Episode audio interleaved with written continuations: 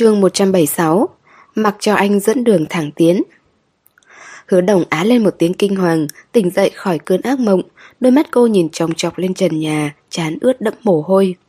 Phòng ngủ có một tia sáng yếu ớt, Là ánh đèn dưới sàn, Làm ấm cả tầm nhìn. Rất lâu sau cô mới khẽ cử động, Phát hiện ra mình vẫn còn nắm tay rất chặt. Sau khi thức dậy, Cả sống lưng ướt sũng. Cô cúi đầu, dần dần buông tay ra, Lòng bàn tay đầm đìa mồ hôi.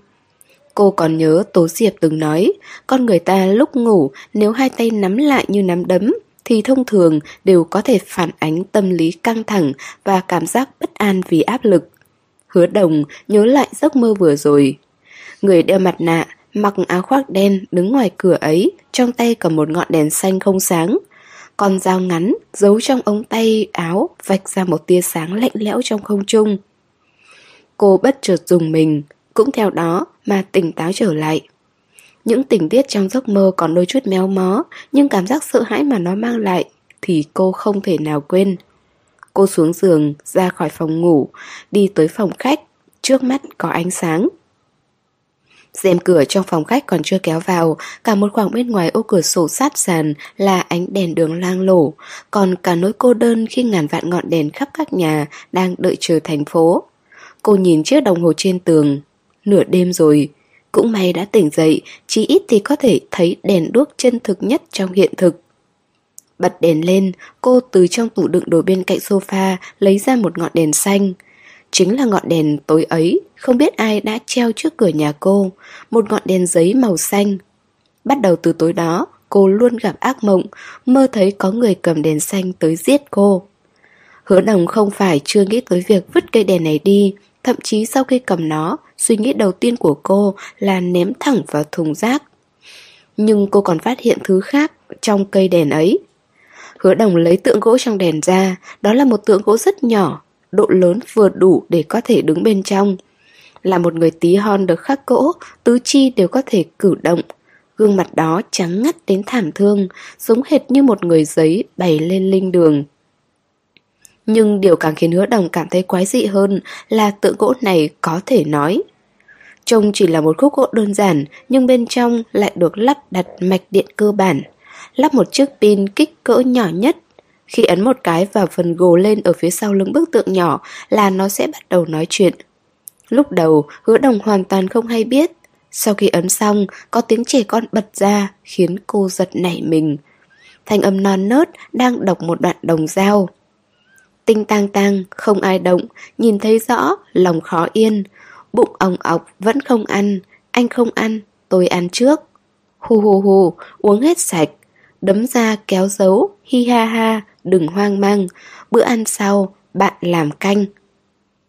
Một bài đồng dao chữ nào cũng có thể nghe hiểu, nhưng khi ghép lại với nhau, thanh âm non nớt của trẻ nhỏ khi phát ra từ tượng gỗ này có thêm chút đáng sợ. Hứa đồng biết rõ có một số bài đồng dao không phải đọc cho trẻ con nghe, giống như bài đồng dao nổi tiếng nhất. Thỏ lớn bị bệnh, thỏ con nhìn, nếu mở rộng ra sẽ phát hiện ẩn ý đằng sau là một vụ án giết người.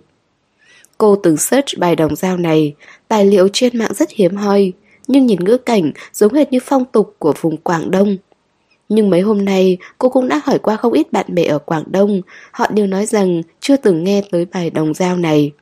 Đừng trách cô nghĩ tới mấy chuyện u ám Câu cuối cùng Bữa ăn sau bạn làm canh Luôn mang lại cho cô cảm giác tồi tệ. Từ nhỏ tới lớn Hứa đồng chưa bao giờ gặp phải chuyện gì đáng sợ. Sau khi đi làm Ngược lại chứng kiến không ít chuyện Lòng người hiểm ác. Thế nên có nhiều lúc cô cảm thấy Trên đời này Con người còn đáng sợ hơn cả ma quỷ. Sở dĩ cô không vứt chiếc đèn xanh đi Một là vì cô không thẹn với lòng hay là cô muốn xem đối phương rốt cuộc là ai? Cô có dự cảm đây tuyệt đối không phải là một trò đùa ác ý, nhất định có người muốn truyền đạt tới cô thông tin gì đó. Tạm thời tới giờ cô vẫn an toàn, thế nên cô phải đợi, đợi hành động tiếp theo của đối phương. Ở Hạ Môn, Tăng Thổ An trở thành mảnh đất văn hóa nhất. Làng trài vốn yên bình ấy, sau khi giao thông trở nên thuận lợi thì không còn say ngủ nữa. Bước chân của khách du lịch khuấy động bầu không khí nguyên sơ nhất ở nơi đây, hơi thở thương nghiệp càng ngày càng mãnh liệt. Nhưng nếu so sánh thì Tăng Thổ An vẫn được coi là yên tĩnh vì có những cái bãi cát sạch sẽ, có những hoàng hôn thuần khiết, lại có những bình minh tươi đẹp, và vì còn có thể cảm nhận một bầu không khí nông thôn lãng mạn. Buổi chiều ngày hôm sau, Lục Bắc Thần đưa cô Sơ tới Tăng Thổ An, nơi đây đa phần là nhà nghỉ bình dân. Lục Bắc Thần chọn trước một chỗ ở không tệ. Vừa đặt chân lên mảnh đất Tăng Thổ An, cố Sơ còn tưởng Lục Bắc Thần uống nhầm thuốc. Cô những tưởng với thân phận cao quý mà anh hay khoe khoang thì tuyệt đối sẽ không tới mấy nơi thế này. Cho dù có tới thì cũng sẽ ở trong những khách sạn 5 sao trở lên với cung cách phục vụ chu đáo như hoàng đế. Kết quả lại là một nhà nghỉ có vườn hoa. Xa xa có thể nhìn thấy biển giống như phong cách kiến trúc kiểu Tây. Căn phòng không lớn lắm nhưng có một mùi hoa nhẹ nhẹ. Đẩy cửa sổ ra, bên ngoài ban công chính là khu vườn trăm hoa. Nghe được tiếng chim hót, ngửi được hương hoa thơm, lại còn có tiếng sóng biển giạt rào bên tai. Ánh nắng rực rỡ. Những ngày này trở thành một sự hưởng thụ thoải mái nhất. À đúng, quan trọng nhất là Lục Bắc Thần chỉ đặt một phòng.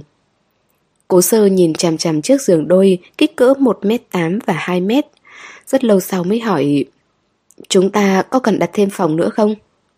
Lục Bắc Thần nằm ngửa người trên giường, thử đệm, vô cùng hài lòng. Vì sao còn phải đặt thêm một phòng? Anh mặc nguyên quần áo, hai chân vắt chéo nhau, lúc ngưng mắt lên nhìn cố sơ, trong đôi mắt có một vẻ trêu đùa. Anh vỗ tay lên giường. Giường có hơi bé một chút, nhưng thích hợp cho hai người thúc đẩy quan hệ tình cảm. Không tin thì em nằm thử mà xem. Có mà mới nằm xuống thúc đẩy tình cảm với anh. Cố sơ thẳng thừng lấy từ trong túi ra ba đồng xu, ném lên giường. Cả ba đồng đều bị rơi xuống, chẳng một đồng nào nảy lên.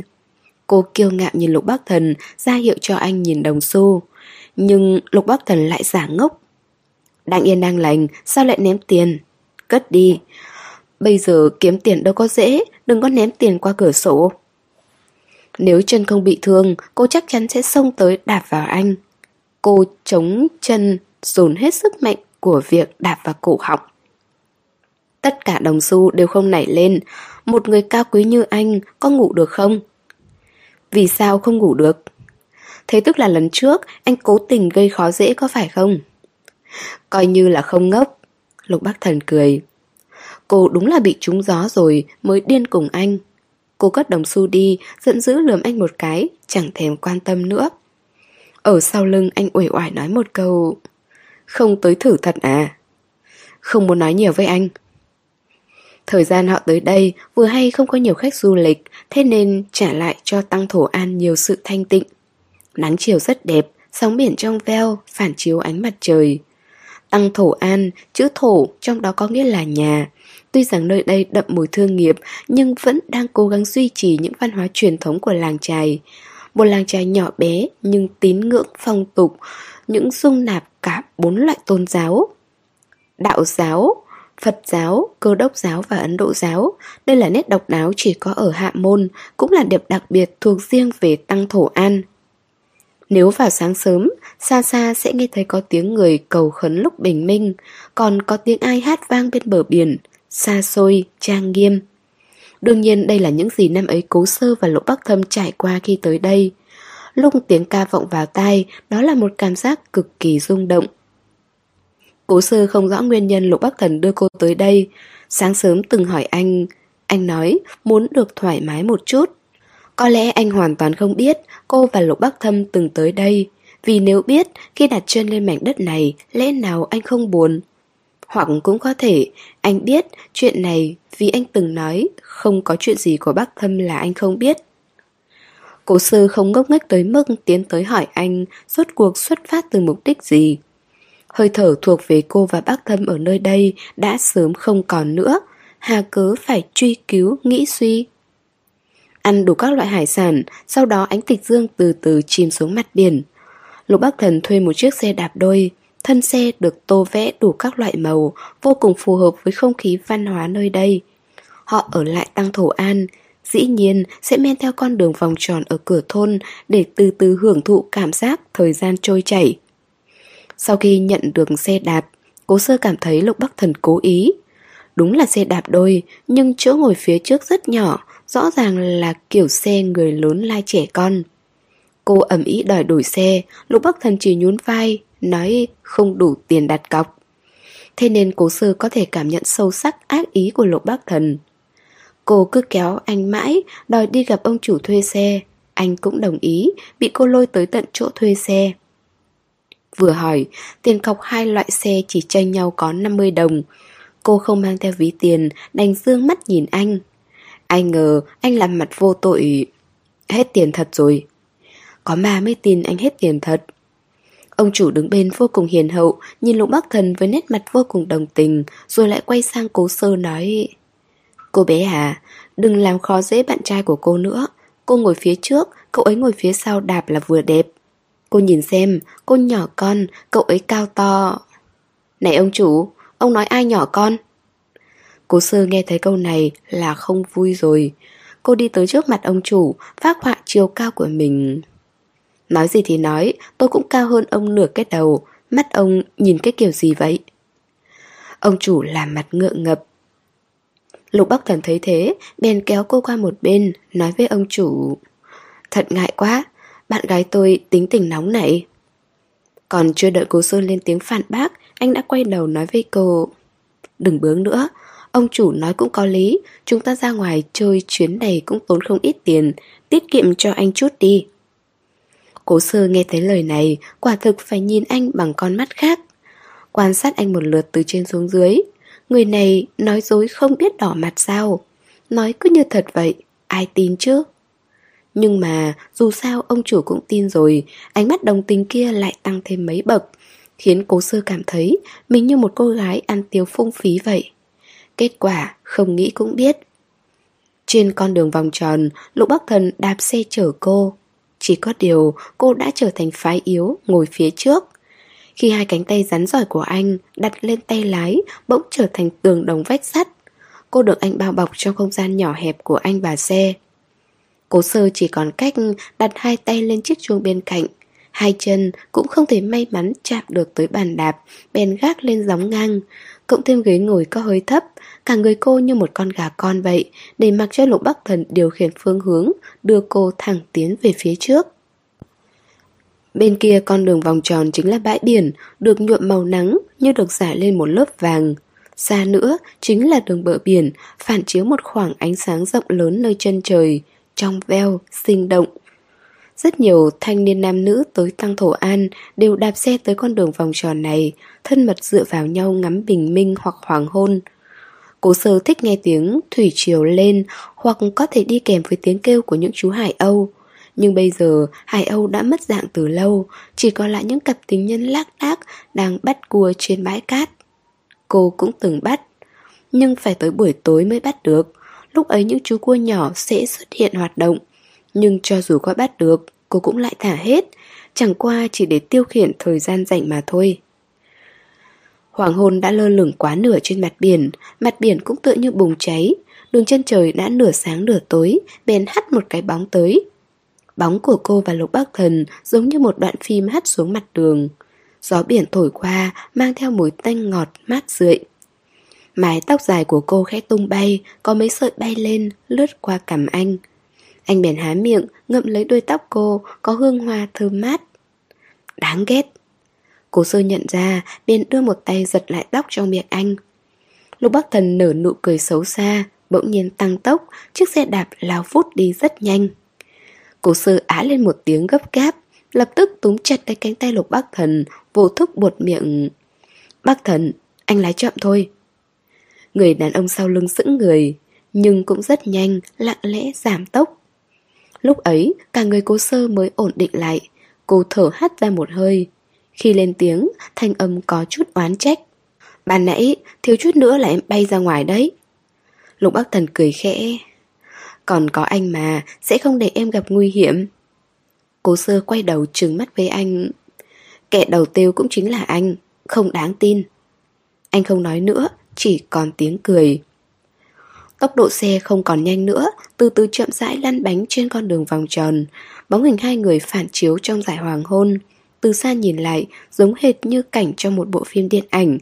Còn nhìn gần, gương mặt xinh đẹp của cố sơ cũng như có thêm màu sắc, con người long lanh cực kỳ trong sáng, còn có cả nụ cười tươi tắn, hệt như quầng sáng, như trăng trong nước.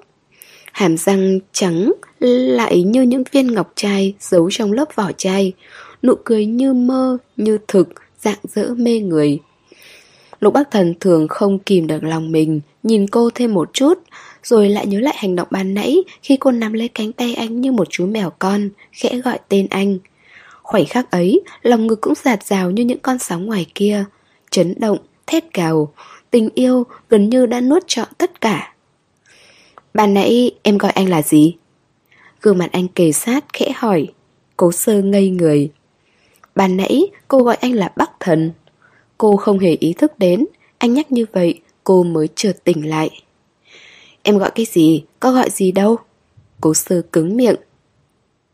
Cô nghe thấy tiếng cười bật ra từ sâu trong cổ họng người đàn ông, trầm thấp đến mê người. Anh không ép buộc cô tiếp tục gọi tên anh, chỉ cúi đầu đặt lên má cô một nụ hôn nhẹ. Trên mặt đất, bóng của hai người chồng lên nhau. Cố sơ cảm nhận được nụ hôn của anh, trái tim liền đập thình thịch. Cô không quay đầu mà vị ngọt trong lòng đã lan ra tận đầu môi. Đây là lần đầu tiên cô gọi tên anh. Bác thần. Có lẽ vì đã quanh quẩn trong lòng quá lâu rồi nên khi buột miệng bật ra lại tự nhiên mà không chút cượng gạo như vậy. Rất ít có những khoảnh khắc như thế này, không cần nghĩ gì cả, chỉ yên lặng ở một nơi hưởng thụ giây phút mặt trời xuống núi.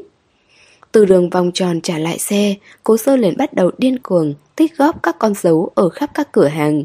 Trong tay cầm một cuốn sổ đóng dấu, cứ tới mỗi một nhà hàng lại đóng một dấu.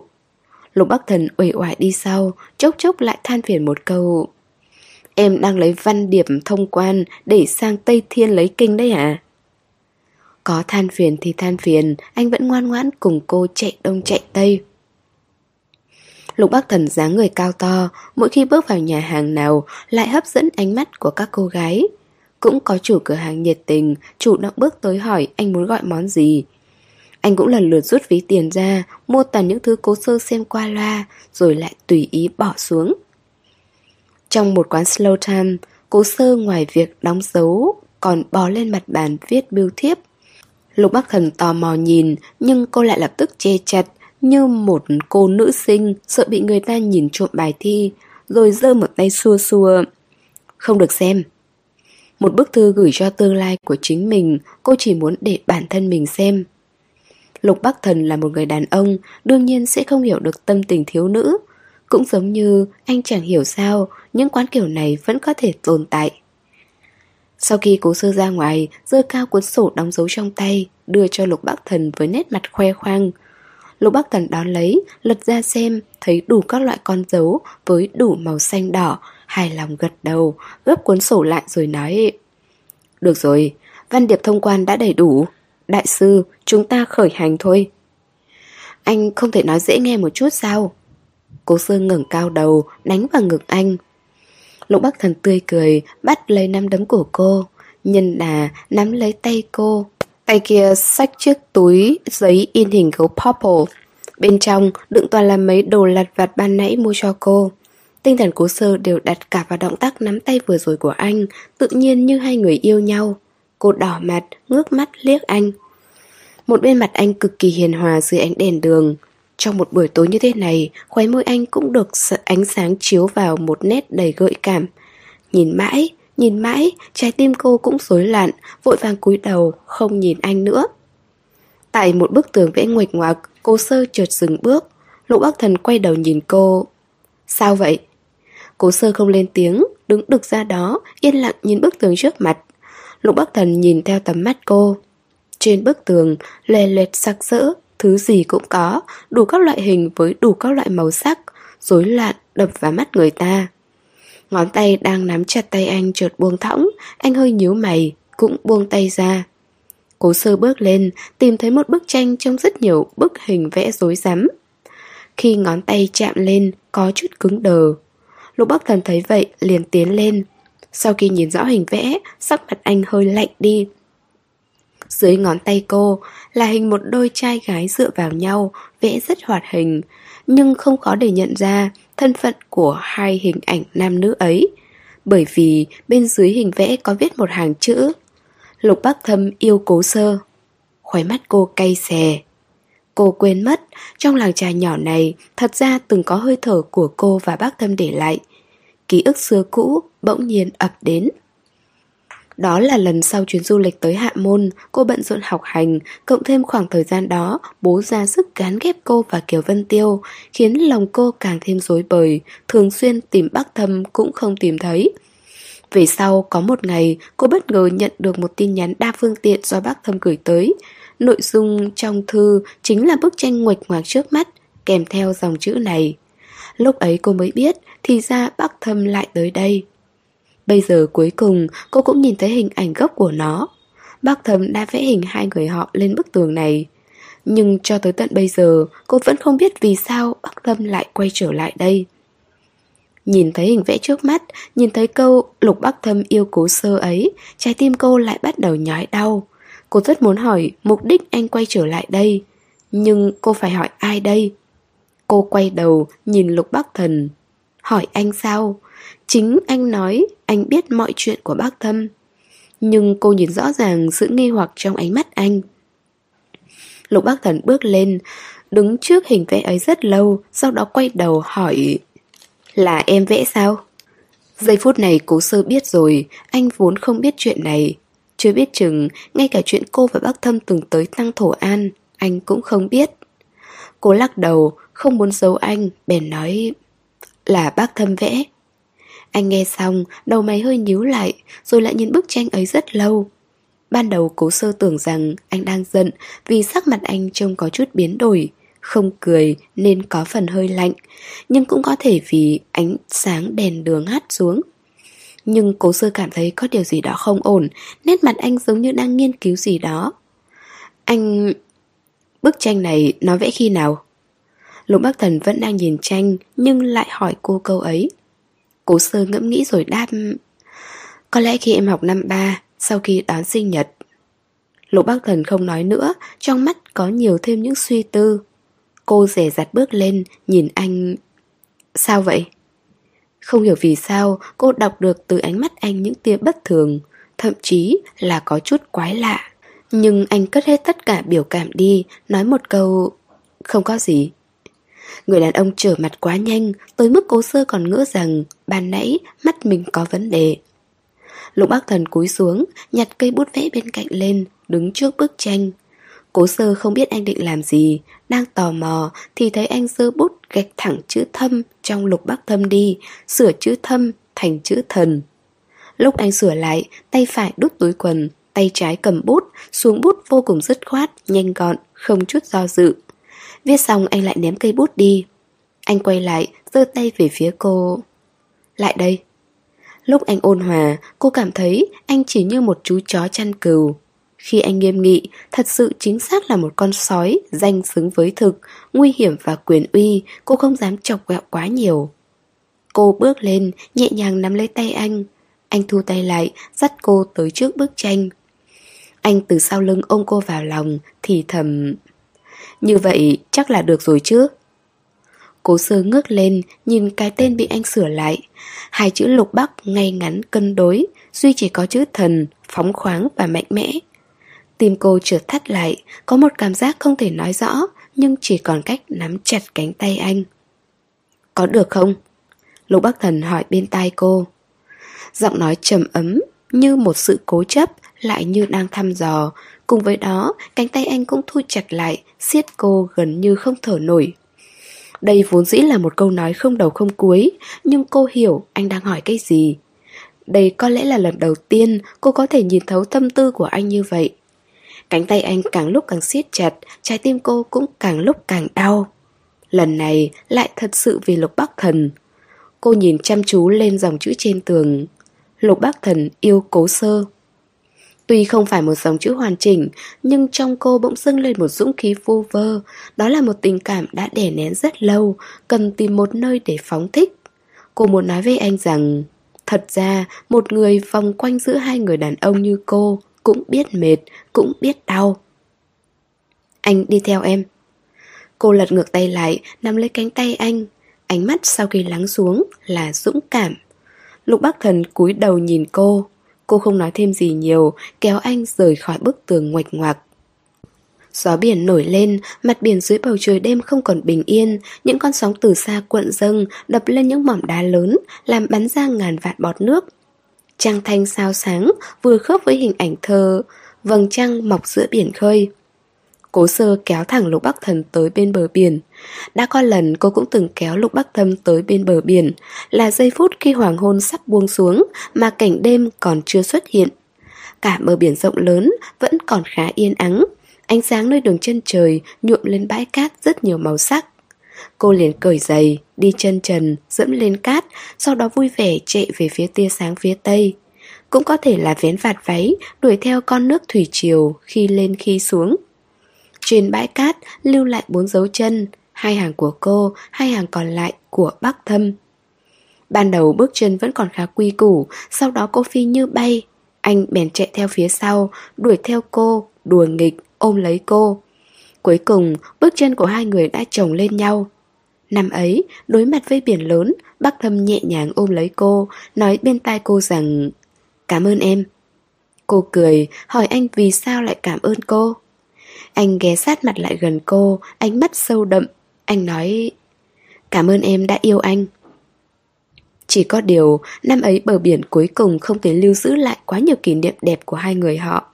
Gió biển ập tới, cơn mưa lất phất kéo theo cả cái xe lạnh. Anh kéo tay cô như đang chạy trốn khỏi biển khơi. Rất nhiều lúc, cô sơ hoàn toàn không thích biển về đêm. Dù trăng có sáng thế nào, nước biển vẫn đen như mực. Đa phần biển về đêm đều khá yên tĩnh, nhưng càng như vậy lại càng ẩn chứa nguy hiểm. Những con sóng ngầm không thể nhìn được bằng mắt thường, chìm giữa nước biển, cuộn trào dưới những mỏm đá, gầm cừ, gào thét. Chỉ đợi một giây phút bất cẩn là có thể nuốt chừng tất cả. Nhưng tối nay, gió biển thổi tung mái tóc dài của cố sơ. Cô dẫm chân lên cát, chạy về phía những con sóng dâng trào. Là chiếc váy trắng dài, vạt váy cũng tung bay như mái tóc để hở ra đôi chân nhỏ trắng trẻo như ngó sen. Lớp băng trắng bọc quanh vết thương vẫn có thể nhìn thấy thấp thoáng. Sau lưng cô là cả một mặt biển đen như mực. Trên cao kia là vầng trăng sáng vàng vặc. Giữa ánh sáng và bóng tối, giữa trời đất và đại dương, hình bóng kiều diễm của cố sơ hệt như một cô gái thần biển dưới ngòi bút của Addison đứng giữa muôn trùng sóng biển, hòa làm một với trời đất.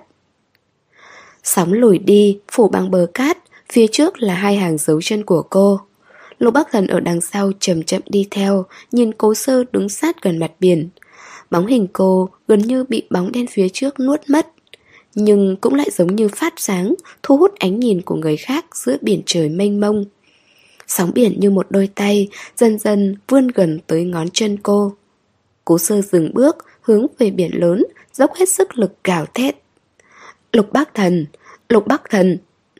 Thanh âm ấy thậm chí còn đàn áp cả sóng lớn, vang vọng trong không gian. Lục bác thần không ngờ cô lại có hành động ấy, ngẩn người, đứng nguyên tại chỗ.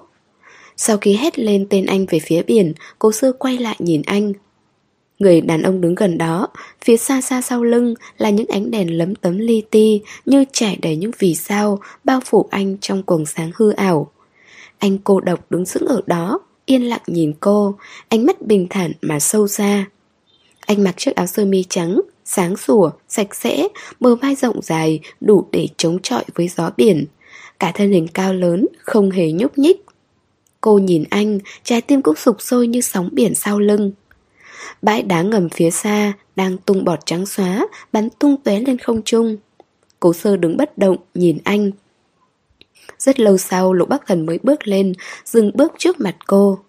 Gió lớn lên rồi, mái tóc đen của cô cũng bị thổi rối lung tung. Gương mặt nhỏ như vầng trăng sáng, khảm vào đêm đen, nhỏ nhắn, trắng trẻo, dịu dàng.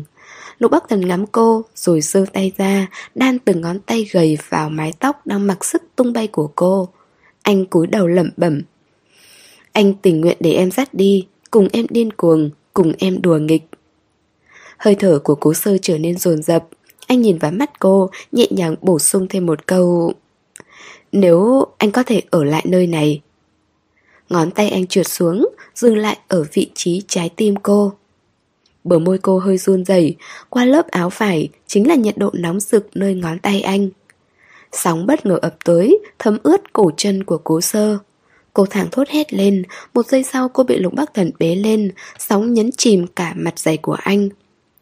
Cánh tay rắn chắc của người đàn ông và mùi hương nhàn nhạt, nhạt khiến cố sơ hơi say.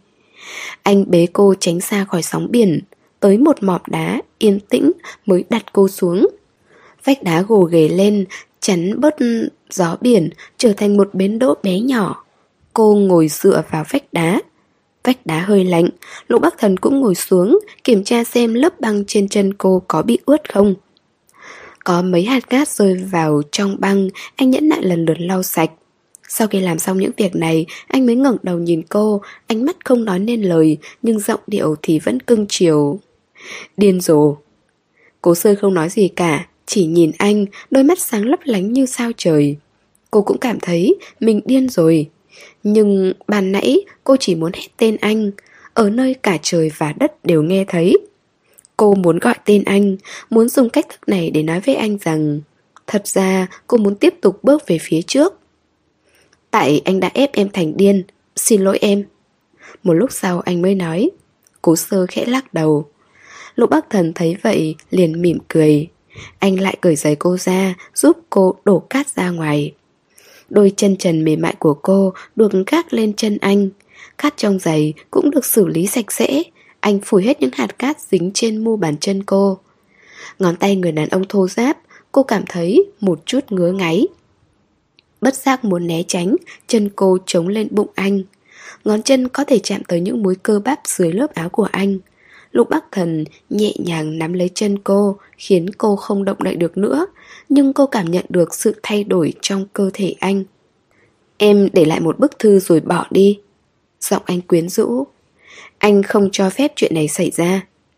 Trái tim cố sơ chợt thắt lại Cô hỏi Anh muốn trả thù ư? Em nghĩ anh như vậy sao? Phải, đúng là cô nghĩ anh như vậy. Anh hận em. Thanh âm cố sơ vẫn rất khẽ khàng, Có lúc sẽ bị tiếng sóng xa xa kia nhấn chìm.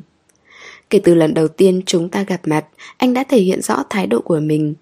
Em thường hay nghĩ, Nếu anh chính là bác thâm, Thì sẽ thế nào? Nghĩ đi nghĩ lại, Cũng chỉ có một kết luận, Thì anh sẽ chỉ càng hận em hơn.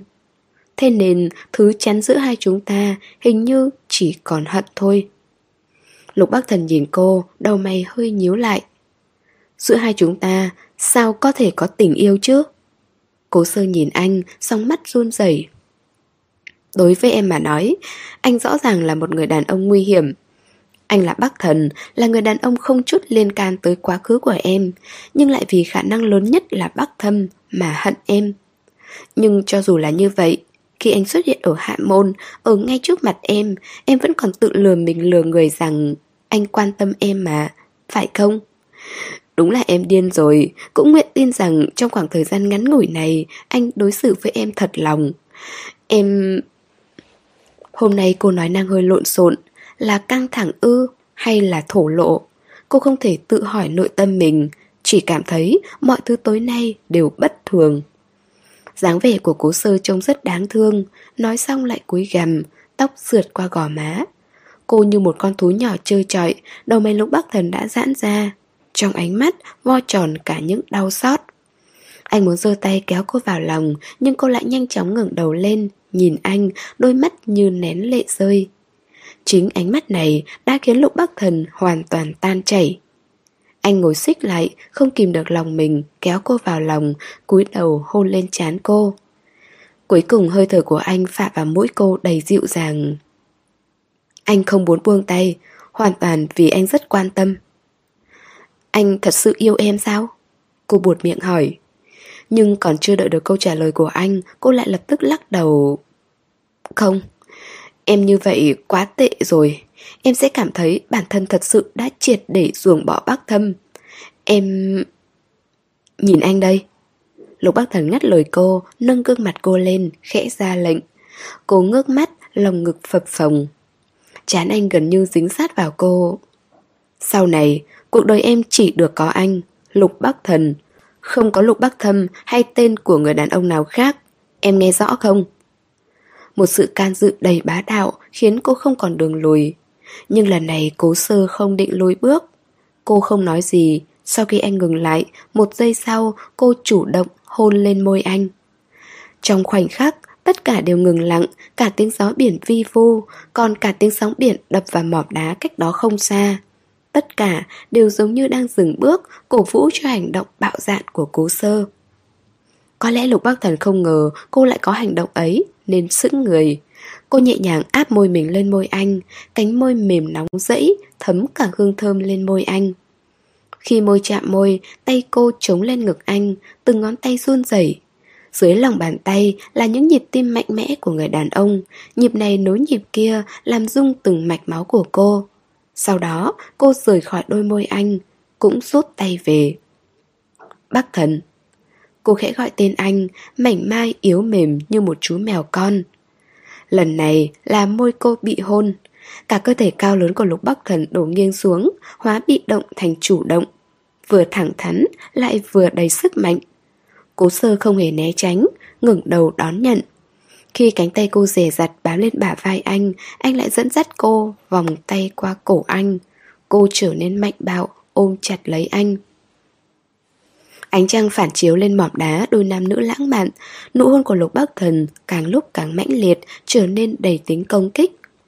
Người con gái trong lòng nhu mì, mềm mại như một nhúm mì được nhào nặn trong lòng anh. Bóng hai người bị gió biển đung đưa đan cài lên nhau như dây leo cuốn chặt không rời.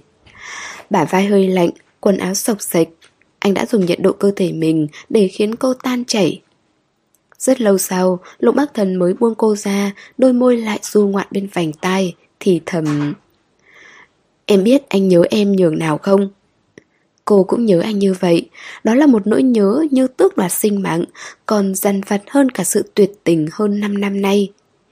Cổ họng cố sơ hơi thít lại nhưng vẫn chủ động nép sát vào anh. Ngón tay mảnh rẻ, lập cập đặt lên áo sơ mi anh. Cúc áo của anh được cô cởi ra từng nút một, như có ngọn lửa đang bùng cháy trong cơ thể. Sự dịu dàng và chủ động trong đôi mắt cô khiến lòng anh nở hoa. Cơ thể cao lớn, cứ thế đè lên. Là sóng biển đang thét gào, lớp sóng này nối lớp sóng kia, từ sự chậm rãi kiên quyết ban đầu tới cuối cùng là đạp bằng mọi sóng gió. Gió biển càng lúc càng lớn, thổi đến mức mỏm đá cũng phát ra những tiếng vù vù, che lấp những tiếng hét và tiếng thở của cố sơ khi dạo chơi trên những tầng mây. Thế là âm thanh của cô lại càng thêm buông thả, hòa cùng tiếng sóng vỗ bờ đá.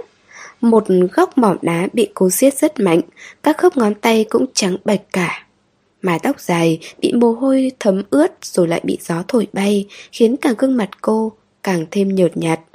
Đôi mắt xinh đẹp mơ mơ màng màng, Chiếc váy trắng lại càng khêu gợi từng đường nét trên cơ thể, Một cảm giác ma mị khiến đàn ông điên cuồng. Ánh trăng dường như bị thu hết ánh trăng, Có thể là nó cũng biết ngượng. Nó bị tầng mây che khuất, Sóng càng ngày càng cao.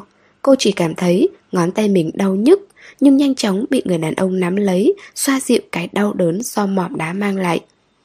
Lục Bắc Tần trở thành người chủ động, Anh nắm giữ tiết tấu của quá trình mưa gió bão bùng này như một con báo. Còn cô như một chú mèo Chỉ là một chú mèo vừa mới chào đời. Chút ánh trăng yếu ớt còn sót lại Hắt lên sống lưng dài rộng của anh Hơi sáng lên Làm mồ hôi của cả hai. Những múi cơ rắn chắc tráng kiện Vẫn mang theo mồ, mồ hôi.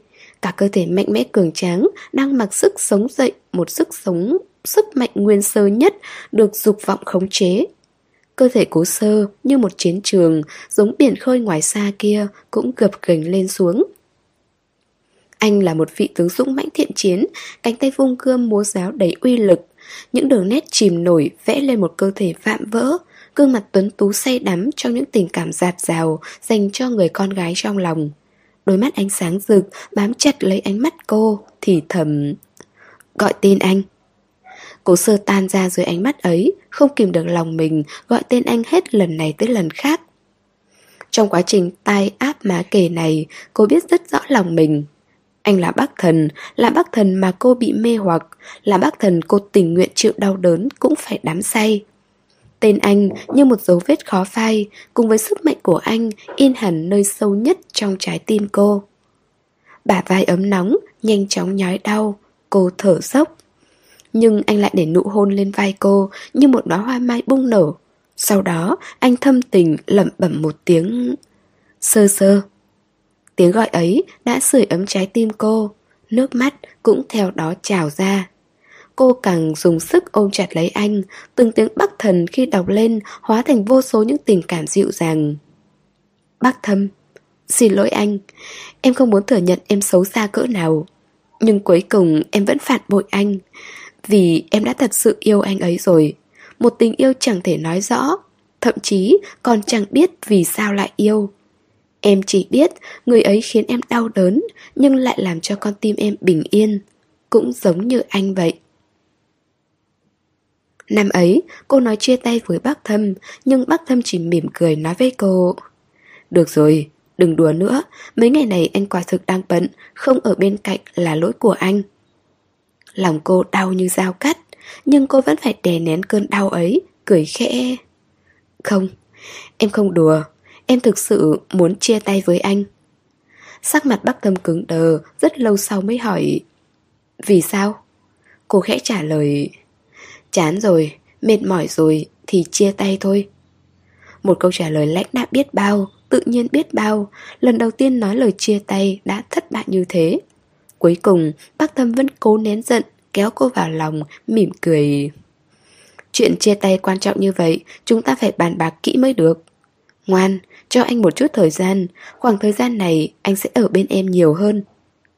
Cô vẫn không thể đẩy anh ra Giống như tới cuối cùng Cô vẫn không thể giơ tay ôm lấy cái quyết đoán của anh vậy. Nhưng cho dù là vậy Cô vẫn cảm nhận được Cảm nhận được cả người bác thâm đang run lên, Trái tim như bị chính tay mình xé rách một mạng lớn, Để máu từ đó chảy ra đầm đìa. Quãng thời gian ấy, Kiều Vân Tiêu trở thành người hay đi qua đi lại với cô. Thậm chí, anh ấy còn nắm tay cô rời đi ngay trước mặt Lục bác Thâm. Cô có thể cảm nhận được sự phẫn nộ của Lục bác Thâm, Nhưng anh ấy vẫn nhẫn nhịn, Hết lần này tới lần khác, Đợi cô dưới ký túc xá Cho tới khi cô xuất hiện. Sau đó lại tặng cô đủ các món đồ xinh xinh. Đều là những món đồ anh lựa chọn cẩn thận Không đắt nhưng toàn là những thứ cô thích. Phải, chỉ cần là đồ bác Thâm tặng Cho dù chỉ là một bông lau Cô cũng quý như báu vật. Thế mà cô vứt hết những món đồ ấy đi ngay trước mặt anh Sau đó nói với anh rằng Bác thâm Em không cần những thứ không đáng tiền này. Em thích đồ hàng hiệu Thích đồ xa xỉ. Em cảm thấy mấy thứ rẻ mạt này Xứng với em sao? Anh không thể nào mua được. Tưởng là mấy món đồ này là em sẽ thích sao? Một câu nói đà kích lòng tự trọng biết bao. Cô biết bác thâm nghe được Cõi lòng nhất định sẽ lạnh lẽo lắm. Nhưng lòng cô lẽ nào không giá băng?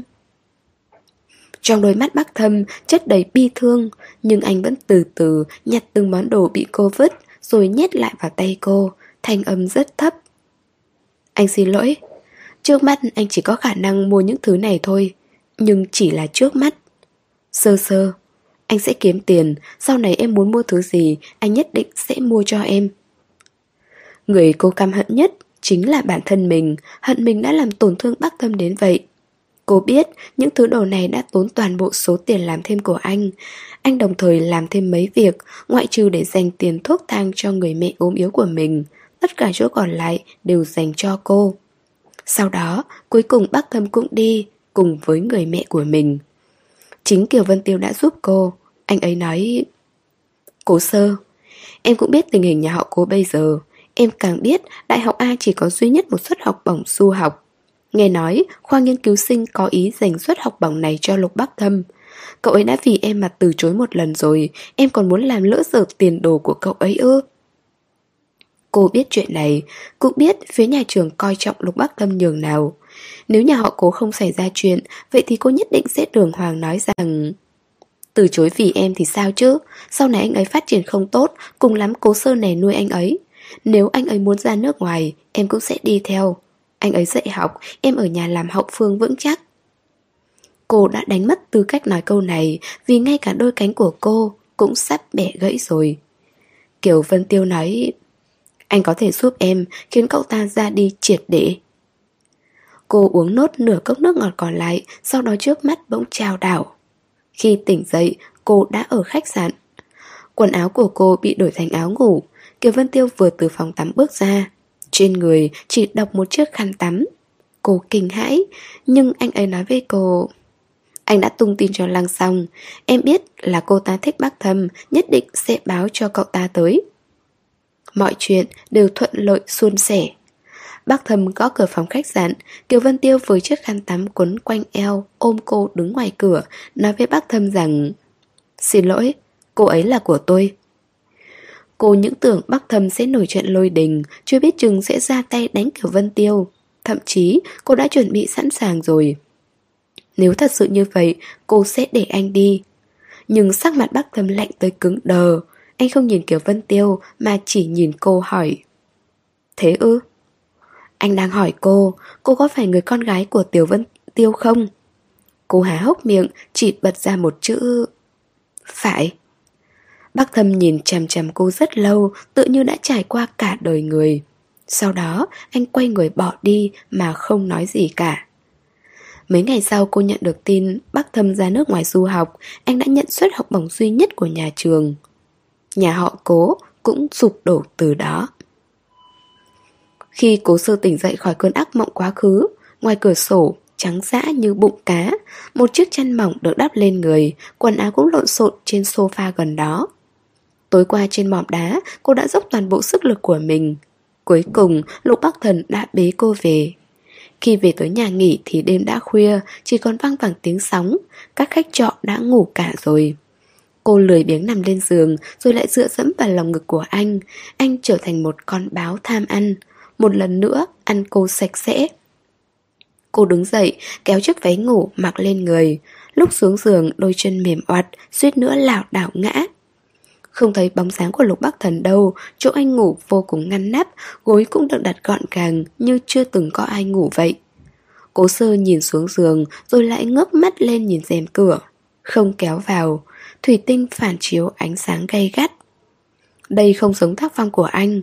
Cô nghĩ chắc là anh lại đang làm việc. Cô ra khỏi phòng ngủ, Khẽ gọi một tiếng Bắc Thần Không ai đáp lại. Diện tích căn phòng không hề nhỏ, Nhưng tìm một người cũng không đến mức không tìm ra. Cố sơ cảm thấy kỳ lạ. Cô ngồi một lúc trong phòng khách, Cũng không thấy lục bác thần, Bèn gọi vào di động của anh. Loáng thoáng, có tiếng chuông vọng vào Từ một ô cửa hơi hé mở. Rất quen thuộc là chuông di động của anh Nhưng tiếng chuông cũng im bặt rất nhanh Bên tai là những tiếng tút tút Đối phương đã ngắt máy Cô càng cảm thấy nghi hoặc hơn Tò mò gọi lại lần nữa Lần này thì gọi được nhưng không còn nhạc chuông nữa. Không hiểu sao, trái tim cô sơ bỗng đập thịch một tiếng. Cô đứng dậy, tìm theo hướng ban nãy trong trí nhớ của mình. Cứ thế đi tới phòng sinh hoạt chung. Cô nghe thấy bên tai có tiếng alo. Đồng thời lúc này, thanh âm ấy cũng vang lên qua một tấm rèm cửa mỏng manh. Cố sơ đi tới trước, kéo một khe hẹp ra. Ô cửa sổ sát sàn chưa đóng, có thể thông thẳng ra vườn hoa ngoài ban công. Nơi tường bao phía vườn hoa Lục Bắc Thần đứng đó Nhận điện thoại Anh đang ở đâu? Cô khẽ hỏi Mắt dán chặt vào bóng hình gần đó Anh đang trên đường đi mua đồ ăn sáng Sắp về rồi Lục Bắc Thần dứt lời Lập tức ngắt điện thoại Cố sơ kinh ngạc Anh đang nói dối Tiến thêm một bước Nhưng cô bỗng thấy Một đôi tay ôm chặt lấy cổ lục Bắc Thần Cố sơ đột ngột dừng bước Lúc này cô mới nhìn thấy một người phụ nữ bị Lục Bắc Thần chắn trước. Cô ấy khóc rất thương tâm, chất vấn anh... Sao anh có thể đối xử với em như vậy? Giọng nói quen thuộc, cô Sơ nắm chặt lấy rèm cửa. Là Lâm Gia Duyệt, chẳng phải cô ta đi rồi sao? Lục Bắc Thần lại ôm lấy cô ta, khẽ nói... Gia Duyệt, em phải tin anh, người anh yêu là em. Dứt lời anh cúi đầu Đặt lên môi cô ta một nụ hôn sâu. Cố sơ đứng bên rèm cửa Nước mắt bỗng chốc đầm tỉa hai má. Cố sơ khóc đến mức bừng tỉnh. Khi mở mắt ra Nước mắt đã tèm lem cả gương mặt Gối cũng ướt đẫm cả một mảng. Cô nằm im trên giường Nhìn chăm chăm lên trần nhà. Cảnh tượng trong mơ dần phai màu Ngoại trừ câu nói Gia Duyệt Em phải tin anh Người anh yêu là em. Câu nói này vẫn còn văng vẳng mãi bên tai Không sao xua đi được. Rất lâu sau cố sơ mới lảo đảo Nhãn cầu có chút động tĩnh. Cô ngồi dậy Mái tóc dài theo đó trượt xuống Che đi đôi vai trần. Xoa mặt một cái thật mạnh, lúc này cô mới hoàn hồn lại sau cơn mơ. Năm năm trước, khi cô và bác tâm chia tay, gần như ngày nào cô cũng mơ. Nội dung các giấc mơ rất thống nhất. Không ngoài việc mơ thấy bác Thâm nói những lời cay nghiệt với cô, anh không ngừng nói rằng Cố sơ, cô đã phản bội tình yêu giữa hai chúng ta. Tôi sẽ không tha thứ cho cô, tôi sẽ căm hận cô cả đời này, khiến cô sống không bằng chết. Năm năm nay, mỗi lần bác thâm xuất hiện trong giấc mơ, gương mặt anh đều méo sạch đi vì thù hận, tái mét tới khó coi. Cô sống trong những hồi ức và áy náy khổ đau. Thật ra cô hiểu không phải bác thâm chưa buông tha cho cô, mà chính cô tự chưa buông tha cho chính mình. Kể từ lúc cô nói với bác thâm chữ phải ấy, anh đã ra đi mà không hề quay đầu lại. Đó là quãng thời gian chính cô còn chưa lo nổi cho mình. Nhà họ cố, ngày ngày phải sống trong thấp thỏm lo âu. Những người mặc cảnh phục cứ vài ba hôm lại ghé thăm một lần biệt thự gia đình cô. Bố lại đi theo họ. Khi quay trở về, sắc mặt luôn rất khó coi. Bố mẹ thường tránh mặt cô và Tư Tư tới phòng sách bàn chuyện. Có rất nhiều lần khi mẹ từ phòng sách đi ra, mắt đã đỏ ửng. Năm ấy cô hoàn toàn không rõ nhà họ cố suốt cuộc bị làm sao, chỉ loáng thoáng cảm nhận được từ những câu từ của bố mẹ rằng có lẽ tiền vốn có vấn đề. Nhà họ cố cần tiền, cần rất nhiều, rất nhiều tiền. Lúc nhà họ cố còn chưa suy sụp hoàn toàn, Tư Tư từng hỏi cô Chị ơi, chị bảo bố cần bao nhiêu tiền, hay là em nghỉ học, đi làm kiếm tiền cho bố? Cô không thể trả lời Tư Tư, về sau Tư Tư lại đi hỏi mẹ, cũng nói những lời y như thế, nhưng lại bị mẹ cổ trách.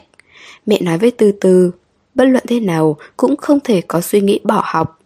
Về sau mẹ cùng cô đi dạo trong vườn nhà, biệt thự đã không còn người làm vườn nữa, hoa cỏ điên cuồng sinh trưởng, không thể kiểm soát. Mẹ liền cầm sẻng trồng hoa đích thân dọn dẹp, cô ở bên cạnh giúp đỡ. Mẹ hỏi cô, Sơ sơ, con nói thật cho mẹ biết đi, có phải con thích cậu bạn trai nào rồi không? Cô gật đầu, không hề giấu giếm. Mẹ nhìn cô đầy yêu thương, khẽ thở dài. Thế Vân Tiêu thì sao? Con có thích anh ấy không? Cô chỉ coi anh ấy như anh trai của mình. Sau đó, lại có một lần khi cửa phòng sách còn khép hờ, khi đi ngang qua, cô nghe thấy bố mẹ nói chuyện. Có mùi thuốc lá từ khe cửa phả ra, có lẽ là bố đang hút thuốc. cô sơ biết rõ, bố đã cai thuốc rất nhiều năm rồi. Tâm trạng của mẹ rất kích động, nói Chúng ta không thể làm như vậy được, thế có khác gì chúng ta bán con gái? Cố sơ có người trong lòng rồi, tình cảm của nó với Vân Tiêu cũng giống như em gái với anh trai vậy. Sao có thể ép buộc con gái lấy một người mình không thích chứ? Lúc ấy cô đứng ngoài cửa, nghe được câu này, bỗng chốc cảm thấy như ngũ lôi oanh đỉnh. Giọng bố nghe rất đau khổ, ông nói Bà tưởng tôi muốn như vậy sao? Ông Kiều và chúng ta đúng là bằng hữu, nhưng người ta cũng phải làm ăn chứ. Nhà họ cố xảy ra chuyện lớn như vậy, nhà bên đó muốn nhúng tay vào, kiểu gì cũng phải có được chút lợi lộc. Ý của ông Kiều là Vân Tiêu từ nhỏ đã thích sơ sơ nhà chúng ta, ông ấy cũng thật lòng coi sơ sơ như con dâu. Bà cũng thấy đấy, bây giờ phàm những mối làm ăn có dính dáng một chút tới nhà mình, thậm chí là bạn bè thân thích đều sợ bản thân bị liên lụy, nghĩ đủ mọi cách để giúp bỏ quan hệ với chúng ta. Có thể giúp được chúng ta, chỉ còn nhà họ Kiều mà thôi. Mẹ cất giọng nghẹn ngào. Thế nên ông định mang hạnh phúc cả đời của sơ sơ ra để đặt cược sao? Hình như bố đã đứng dậy, thanh âm mệt mỏi, đau thương. Sơ sơ là viên ngọc trong tay chúng ta, sao tôi nỡ để sơ sơ chịu ấm ức? Nhưng mà bây giờ... Trong phòng sách lại là tiếng thút thít khe khẽ của mẹ. Thế nên bắt đầu từ ngày hôm đó, cô đã hiểu giá trị của mình. Cô không thể trở lại làm một cô thiên kim tiểu thư mặc sức tiêu tiền nữa. Làm con gái nhà giàu có thì sao chứ? Lúc cần thiết luôn phải hy sinh vì gia đình. Cô chủ động tìm tới Kiều Vân Tiêu, hỏi anh ấy Có phải nhà họ Kiều có thể ra tay giúp đỡ không? Kiều Vân Tiêu cũng ít nhiều biết chuyện của nhà họ cố. Anh ấy gật đầu, Sau đó nói rõ ràng với cô, Chỉ cần em có thể ở bên cạnh anh. Cô không còn làm cái việc gọi là đấu tranh nữa. Nhà họ cố rơi vào cảnh khó khăn, Người duy nhất có thể ra tay giúp đỡ Chỉ có nhà họ Kiều, Mà người thừa kế duy nhất của nhà họ Kiều chính là Kiều Vân Tiêu. Anh ấy càng giống như một thương nhân có thể quyết định cuộc giao dịch này, thẳng thắn đưa ra điều kiện mua bán. Cô biết, từ giây phút Kiều Vân Tiêu gật đầu, duyên phận giữa cô và Lục Bắc Thâm đã chấm dứt. Thế nên cô hết lần này tới lần khác đưa ra đề nghị chia tay với bác Thâm. Cho dù có yêu sâu sắc nhường nào, dù bác Thâm có tài hoa thế nào đi nữa, cô cũng không thể không cân nhắc tới một sự thật. Đó chính là cô cần có một nguồn vốn đủ mạnh để bảo vệ và duy trì nhà họ cố. Rất rõ ràng, Kiều Vân Tiêu càng có khả năng này hơn bác Thâm.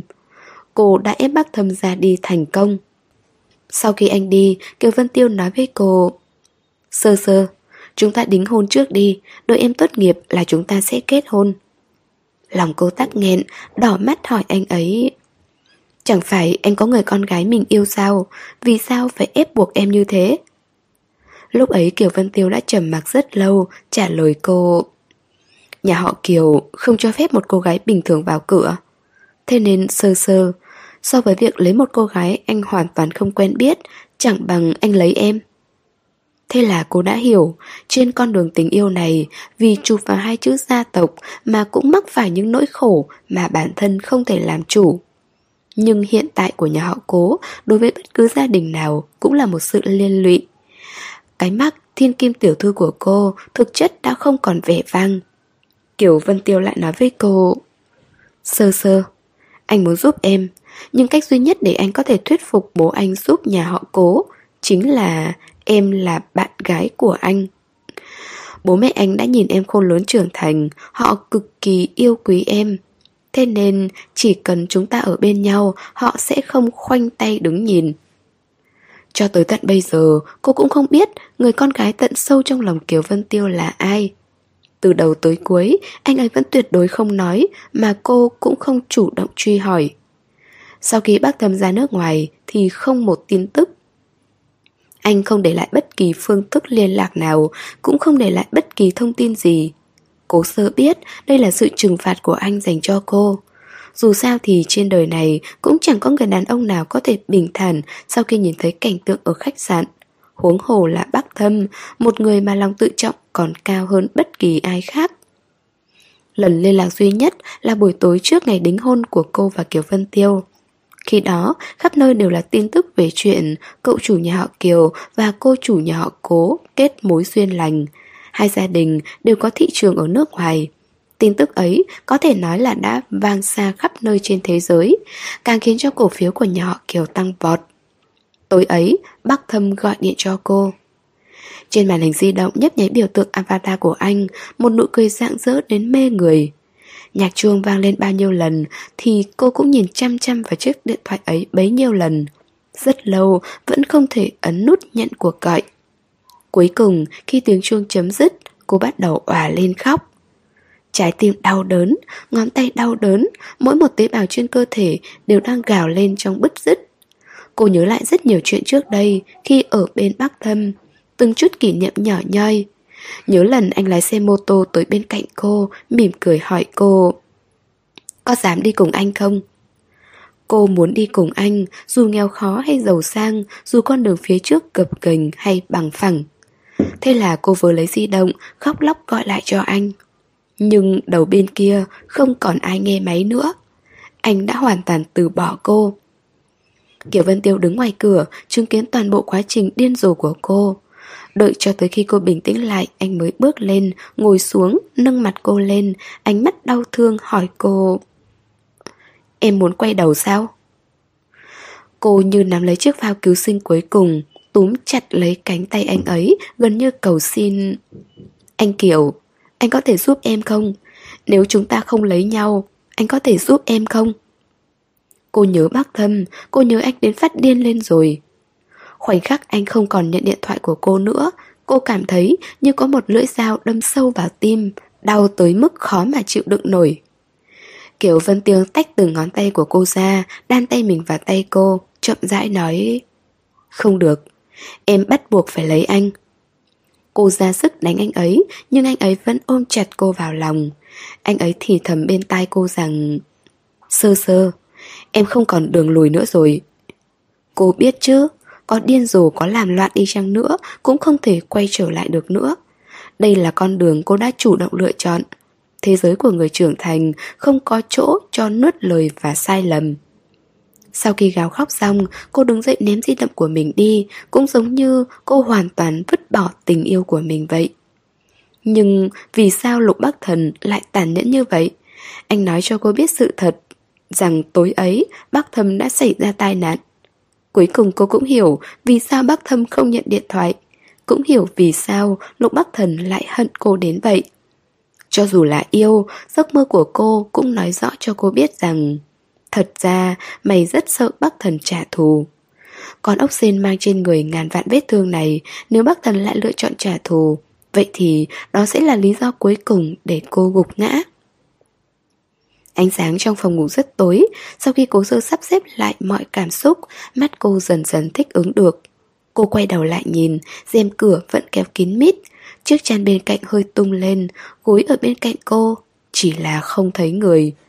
Cô bất chợt nhớ tới giấc mơ ấy. Trái tim bắt đầu đập không theo quy luật. Kéo áo ngủ mặc lên người, Cô ra khỏi phòng ngủ. Ánh sáng ngoài phòng khách rực rỡ, Có cơn gió nhẹ thổi vào, Cũng có tiếng chim réo rắt buổi bình minh, Cùng hương hoa nhẹ nhẹ lan tỏa khắp không gian. Khi hít sâu, Hóa ra đó là mùi ngọc lan. Cô bước lên, Phát hiện ra trong bình hoa trên mặt bàn Đã cắm mấy bông hoa ngọc lan, Có cả nhánh Dịu dịu tỏa hương nhưng rốt cuộc vẫn không yên tâm, Cô quay đầu nhìn xung quanh, Không thấy bóng dáng người đàn ông ấy đâu. Hơi thở trở nên dồn dập, Cô khẽ gọi tên anh Bắc thần. Ngón tay bỗng siết chặt, Cái lạnh của nền đá hoa Cứ thế len lỏi vào lòng bàn chân. Cô cảm nhận được Từng lỗ chân lông đang lạnh dần Lạnh dần. Mời các bạn đón nghe phần tiếp theo, Chương 181 Anh sẽ giải quyết. Thanh âm của cố sơ rất nhỏ, khẽ va đập vào hương hoa đang lượn lờ. Cô nghe thấy giọng mình run rẩy. Không ai đáp lại, tim cô đang dần chìm xuống đáy. Tỉnh rồi à? Một giọng nói bất thình lình vang lên khiến cố sơ giật thót. Cô đột ngột quay đầu lại, đối diện với nụ cười mỉm của người đàn ông. Bác... bác thần... Cố sơ phải rất cố gắng mới gọi được tên anh lên, răng hơi run rẩy là sự căng thẳng vì quá sợ đánh mất rồi lại vô vàn kích động khi anh chưa rời xa. Cô há hốc miệng lại hỏi Anh đi đâu vậy? Anh đi đâu chứ? Lục Bắc Thần nhướng mày nhìn cô có phần nghi hoặc. Lúc này cố sơ mới tỉnh táo lại lập tức đổi giọng À không, em hỏi anh đang làm gì ấy mà. Cô gạt đi hình ảnh Lục Bắc Thần trong giấc mơ Bây giờ, anh đang đứng trước mặt cô một cách chân thực. Cũng giống như vừa mới tỉnh lại chưa lâu, Vừa tắm qua. Nửa người trên vẫn để trần, Vẫn còn hương thơm của sữa tắm. Mái tóc anh còn chưa khô, Trước chán có mấy lọn tóc cụp xuống, Khiến gương mặt anh càng thêm góc cạnh. Anh chỉ mặc một chiếc quần ngủ rộng rãi, Cơ bắp rắn chắc, Mặc sức thể hiện sức mạnh nam tính mạnh mẽ của mình. Đường nhân ngư thấp thoáng, những đường nét gợi cảm luôn khiến người ta tưởng tượng xa xôi. Đang làm bữa sáng. Anh nói xong, lại liếc nhìn xuống chân cô, hơi nhíu mày. Đi dép vào. Cố sơ vội vàng làm theo. Sau khi cô đi dép xong, bước ra ngoài, Lục Bắc Thần đã trở lại phòng ăn. Cố sơ đi theo, đứng trước cửa ngắm anh. Bóng lưng anh mạnh mẽ, trôi chảy, bờ vai rộng, hông hẹp. Một hình tam giác ngược cực kỳ tiêu chuẩn, chỉ có điều vết sẹo nơi bả vai kia cực kỳ ấn tượng. Cô nhìn mãi, trái tim bỗng nhói đau vu vơ. Một người đàn ông như vậy giống như dung hòa cả thiện lương và tà ác, cũng giống như ánh sáng và bóng tối của đời người. Cô nhớ La Chỉ từng nói với cô, Lục Bắc Thần phá được không ít vụ án, người muốn giết anh ấy cũng nhiều vô kể. Vết sẹo này chắc chắn là kết quả của một lần vào sinh ra tử có phải không? Nhưng trong buổi sáng sớm như thế này, trong phòng ăn có một người đàn ông cao lớn đang làm bữa sáng. Chỉ yên lặng ngắm nhìn thôi, cũng không đói nữa. Ô cửa sổ sạch sẽ trong phòng ăn, chiếc bàn ăn màu trắng, chiếc ghế cũng màu trắng. Ngay cả bệ cửa sổ cũng màu trắng, bị nắng mai nhuộm lên một màu chói lóa, hắt xuống những chiếc đĩa tinh xảo. Cũng có mùi hương dịu dịu của ngọc lan. Ngoài cửa sổ cũng có mấy cành hoa trắng buốt đang lặng lẽ bung nở. Anh đứng trong ánh nắng ban mai, đang làm sandwich. có lẽ lại là nguyên liệu người phục vụ mang tới cho anh, thế nên đủ để anh phát huy. Nhìn từ góc độ của cố sơ, anh vô cùng nghiêm túc. Một bên cỏ má vì chuyên chú mà trở nên đầy quyến rũ, từng ngón tay mảnh rẻ, cực kỳ linh hoạt. Đúng như anh nói, anh là một người cực kỳ kén chọn đồ ăn. E là đối với tất cả các loại đồ ăn đã làm khó cho người phục vụ ở đây. Sau ngay đây. Tuy anh quay lưng về phía cô, nhưng cũng biết cô đang đứng ngoài đợi, bên nhẹ nhàng nói một câu. Cố sơ dựa vào khung cửa. Em giúp gì được cho anh không? Cảm giác khi tỉnh lại như thế này thật tuyệt. Ánh nắng dịu nhẹ, người đàn ông đứng trong quần sáng, chưa từng rời xa. Ánh sáng dịu nhẹ, người đàn ông đứng trong quần sáng chưa từng rời xa, trong lòng cũng chưa từng ôm người con gái khác, ở ngay trước mặt cô để làm bữa sáng cho hai người mà họ dồn hết mọi sự tập trung.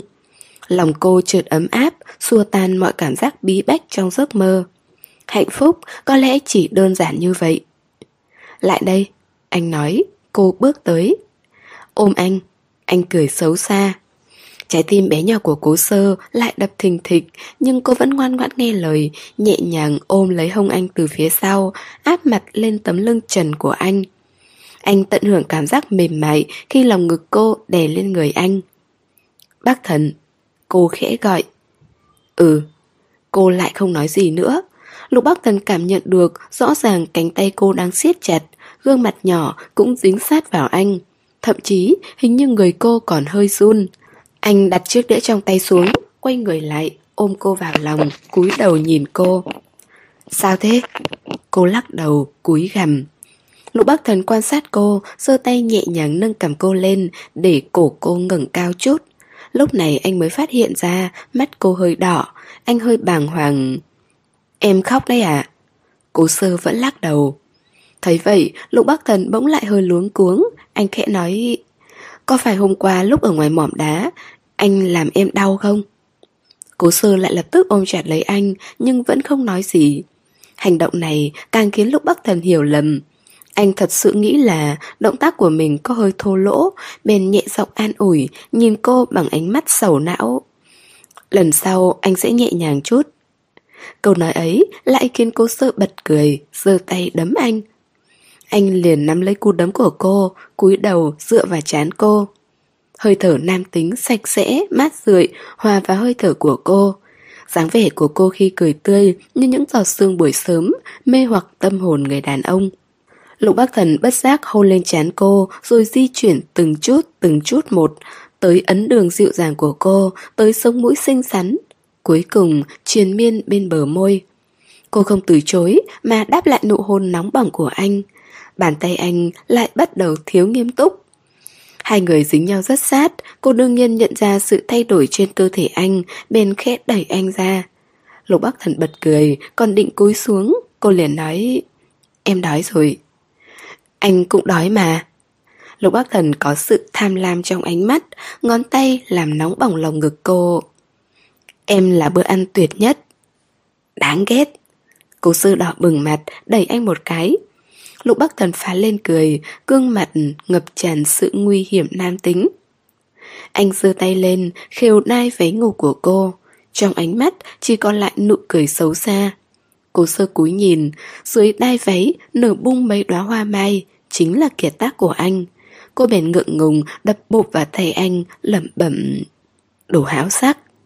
Da rẻ cô trắng trẻo, có thêm mấy đóa hoa ấy lại càng trở nên nõn nà khêu gợi.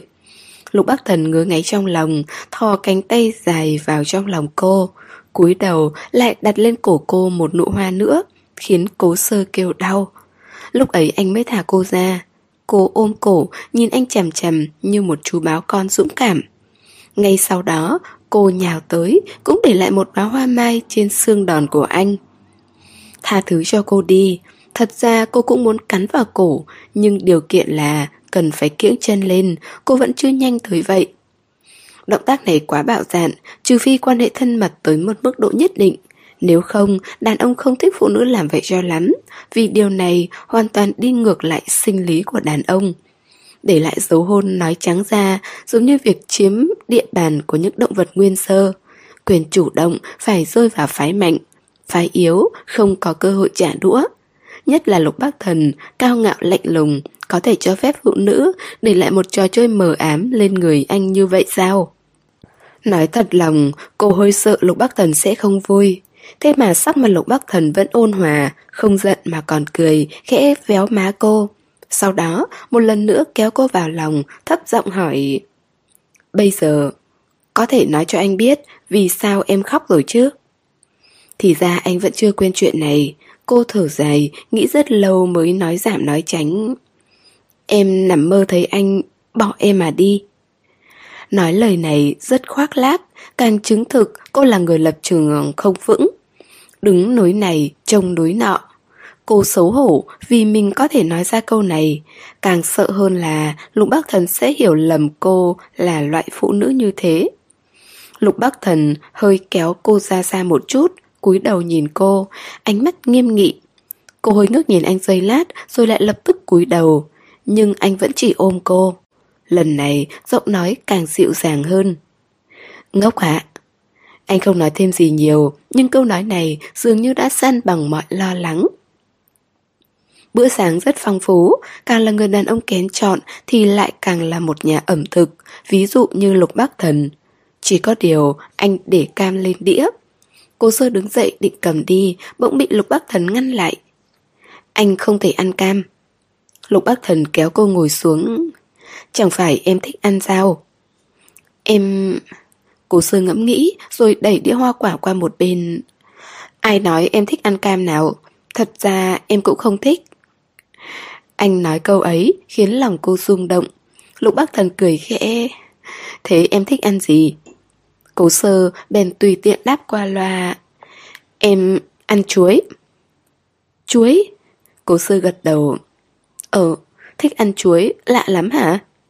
Lục bác thần chống tay lên chán Cố nhịn cười Được, em thích ăn chuối chứ gì Ngày rộng tháng dài Sau này anh sẽ cho em ăn chán thì thôi Cố sơ vẫn chưa hiểu ý tại ngôn ngoại của anh Gật đầu đồng ý Thấy thế, Lục Bắc Thần cuối cùng cũng không nhịn nổi cười nữa. Cố sơ càng chẳng hiểu mô tê gì. Cuối cùng, anh từ bỏ ý định giải thích rõ ràng cho cô, kéo tay cô lại, nắm chặt và nói Em phải nhớ, ở cùng với anh không cần thay đổi điều gì cả, hiểu không? cô sơ gật đầu, liếc nhìn cam. Nhưng bây giờ thật sự không thích ăn nó nữa rồi. Lục Bắc Thần không biết nói sao, đang định lên tiếng thì màn hình tinh thể lỏng trên tường bắt đầu đưa tin thời sự hôm nay. Trong đó có một bản tin rất chi tiết. Quỹ tài chính nổi tiếng quốc tế, quỹ Bắc Thần, thời gian gần đây liên tục bị cản trở, giá cổ phiếu tụt dốc thảm hại. Theo tin tiết lộ, một số cổ đông sáng lập quỹ tài chính liên tục rút vốn đầu tư, dẫn tới việc quỹ tài chính sẽ xuất hiện tình trạng căng thẳng nguồn vốn, giãn nứt các chuỗi đầu tư người sở hữu quỹ Bắc Thần, Lục Bắc Thần, tới nay vẫn chưa có câu trả lời cho tình hình này. Cả người cố sơ run lên, nhưng Lục Bắc Thần thì bình thản, gắp cho cô một miếng xúc xích được nướng hoàn hảo vào đĩa, khẽ nói Mau ăn đi. TV vẫn còn đang đưa tin về tình hình quỹ Bắc Thần bị thiệt hại nghiêm trọng. Hình ảnh thay đổi lại tới tình hình giá cổ phiếu của quỹ đang có một lượng lớn cổ đông đang bán tháo, tình hình cực kỳ không lạc quan. Cố sơ nhớ lại lời Lâm Gia Duyệt nói, sống lưng bỗng lạnh toát. Thì ra mỗi lời cô ta nói đều là sự thật. Tình hình có phải rất tệ không? Cô không an tâm chút nào, có một dự cảm chẳng lành. Cảm giác này giống hệt như tình hình của nhà họ cú năm xưa. Lục Bắc Thần bỏ dĩa xuống, liếc nhìn màn hình rồi quay sang cô và nói Yên tâm, anh sẽ giải quyết. Nếu không có tin tức này, cô sơ sẽ vẫn tiếp tục sống trong thế giới nhỏ của mình. Tính toán xem chuyện tình này của cô và Lục Bắc Thần sẽ trải qua những trắc trở như thế nào. Bố cô đã nghiêm khắc ra lệnh cho cô không được liên quan tới bác Thâm nữa. Nếu ông ở dưới suối vàng có linh, liệu có cho phép cô và bác thần xây dựng tình cảm hay không? Cô cũng từng hoài nghi vì sao thái độ của bố lại cứng rắn đến vậy. Vì dù có thế nào, đối với bác thâm cũng là một người xa lạ, họ hoàn toàn chưa từng gặp mặt. Tiếc là cô không biết bắt đầu điều tra từ đâu. Cô là hung thủ gián tiếp hại chết bác thâm, chuyện này Lục Bắc Thần biết rõ. Bố mẹ của anh ấy chưa chắc đã không hay. Vậy thì nếu cô và anh có thể nắm tay nhau đi tiếp, con đường này ắt sẽ đầy trông gai. Từ nhỏ, cô đã nhìn thấy rất nhiều những chuyện không theo ý mình phía sau quyền quý. Phải bước qua cánh cửa lục môn này như thế nào, cô đang gặp khó khăn. Cho tới khi tin tức này xuất hiện, cô mới ý thức được đây là kiếp nạn đầu tiên mà Lục Bắc Thần đang chống đối lại, hoặc lục môn, hoặc nhà họ Lâm. Quỹ tài chính Bắc Thần lớn mạnh nhường nào, sở dĩ leo lên đỉnh những quỹ tài chính quốc tế đều bắt nguồn từ mục đích của quỹ này. Từ trước tới nay, quỹ Bắc Thần đều cung cấp tiền bạc để ủng hộ những tổ chức hoặc cơ quan mật đấu tranh với những phần tử tội phạm. Đây cũng là nguyên nhân những băng nhóm tội phạm lớn trên thế giới đều muốn mạng của Lục Bắc Thần. Quỹ Bắc Thần có bao nhiêu tiền cô không rõ, nhưng cô biết rõ rằng phía sau có lục môn. Nhưng bây giờ cô lại biết thì ra quỹ ấy còn có tiền vốn đóng góp của những cổ đông khác. Trong đó, bố của Lâm Gia Duyệt là một trong những người quan trọng. Ông Lâm rút vốn, theo như cách nói của Lâm Gia Duyệt, lần này Lục Bắc Thần đã chủ động nhổ răng trong miệng hổ. Ông Lâm không lý nào không biết rõ nguồn sức mạnh lục môn ở phía sau, nhưng vẫn mặc sức tung hoành, không hề e sợ, chắc vì đã đủ lý do. Vậy thì có thể suy đoán, thật ra lục môn rất hài lòng Lâm Gia Duyệt, cũng nhất định đã bàn bạc với bố của Lâm Gia Duyệt chuyện bọn họ rồi. Nếu không, sao ông Lâm có thể thẳng thừng trở mặt? Là đời sau của lục môn. Một khi phải chịu áp lực từ gia đình, chắc chắn cả cô và anh sẽ phải đối mặt với trùng trùng khó khăn. Lục Bắc Thần nói thản nhiên như vậy, nhưng cô vô cùng lo lắng. Buổi chiều, Lục Bắc Thần muốn cô ra ngoài đi chơi thêm, nhưng cô từ chối khéo. Tin tức quỹ tài chính xảy ra chuyện vừa được tung ra. Chưa tới 10 phút, chuông di động của Lục Bắc Thần đã réo mãi không ngừng. Những phóng viên thích tọc mạch mọi chỗ, đương nhiên anh sẽ mặc kệ. Nhưng có những người anh quen biết. Sau khi nhận điện thoại, nói toàn chuyện của quỹ tài chính, Lục Bắc Thần lấy làm áy náy nói với cô, nhưng cô đã thu dọn xong hành lý, đề nghị trở về trung tâm thành phố Hạ Môn trước. Lục Bắc Thần không phản bác lại ý kiến của cô. Anh sắp xếp xe. Trước khi trở về, đã đặt trước khách sạn. Vừa về tới phòng, di động của anh lại vang lên.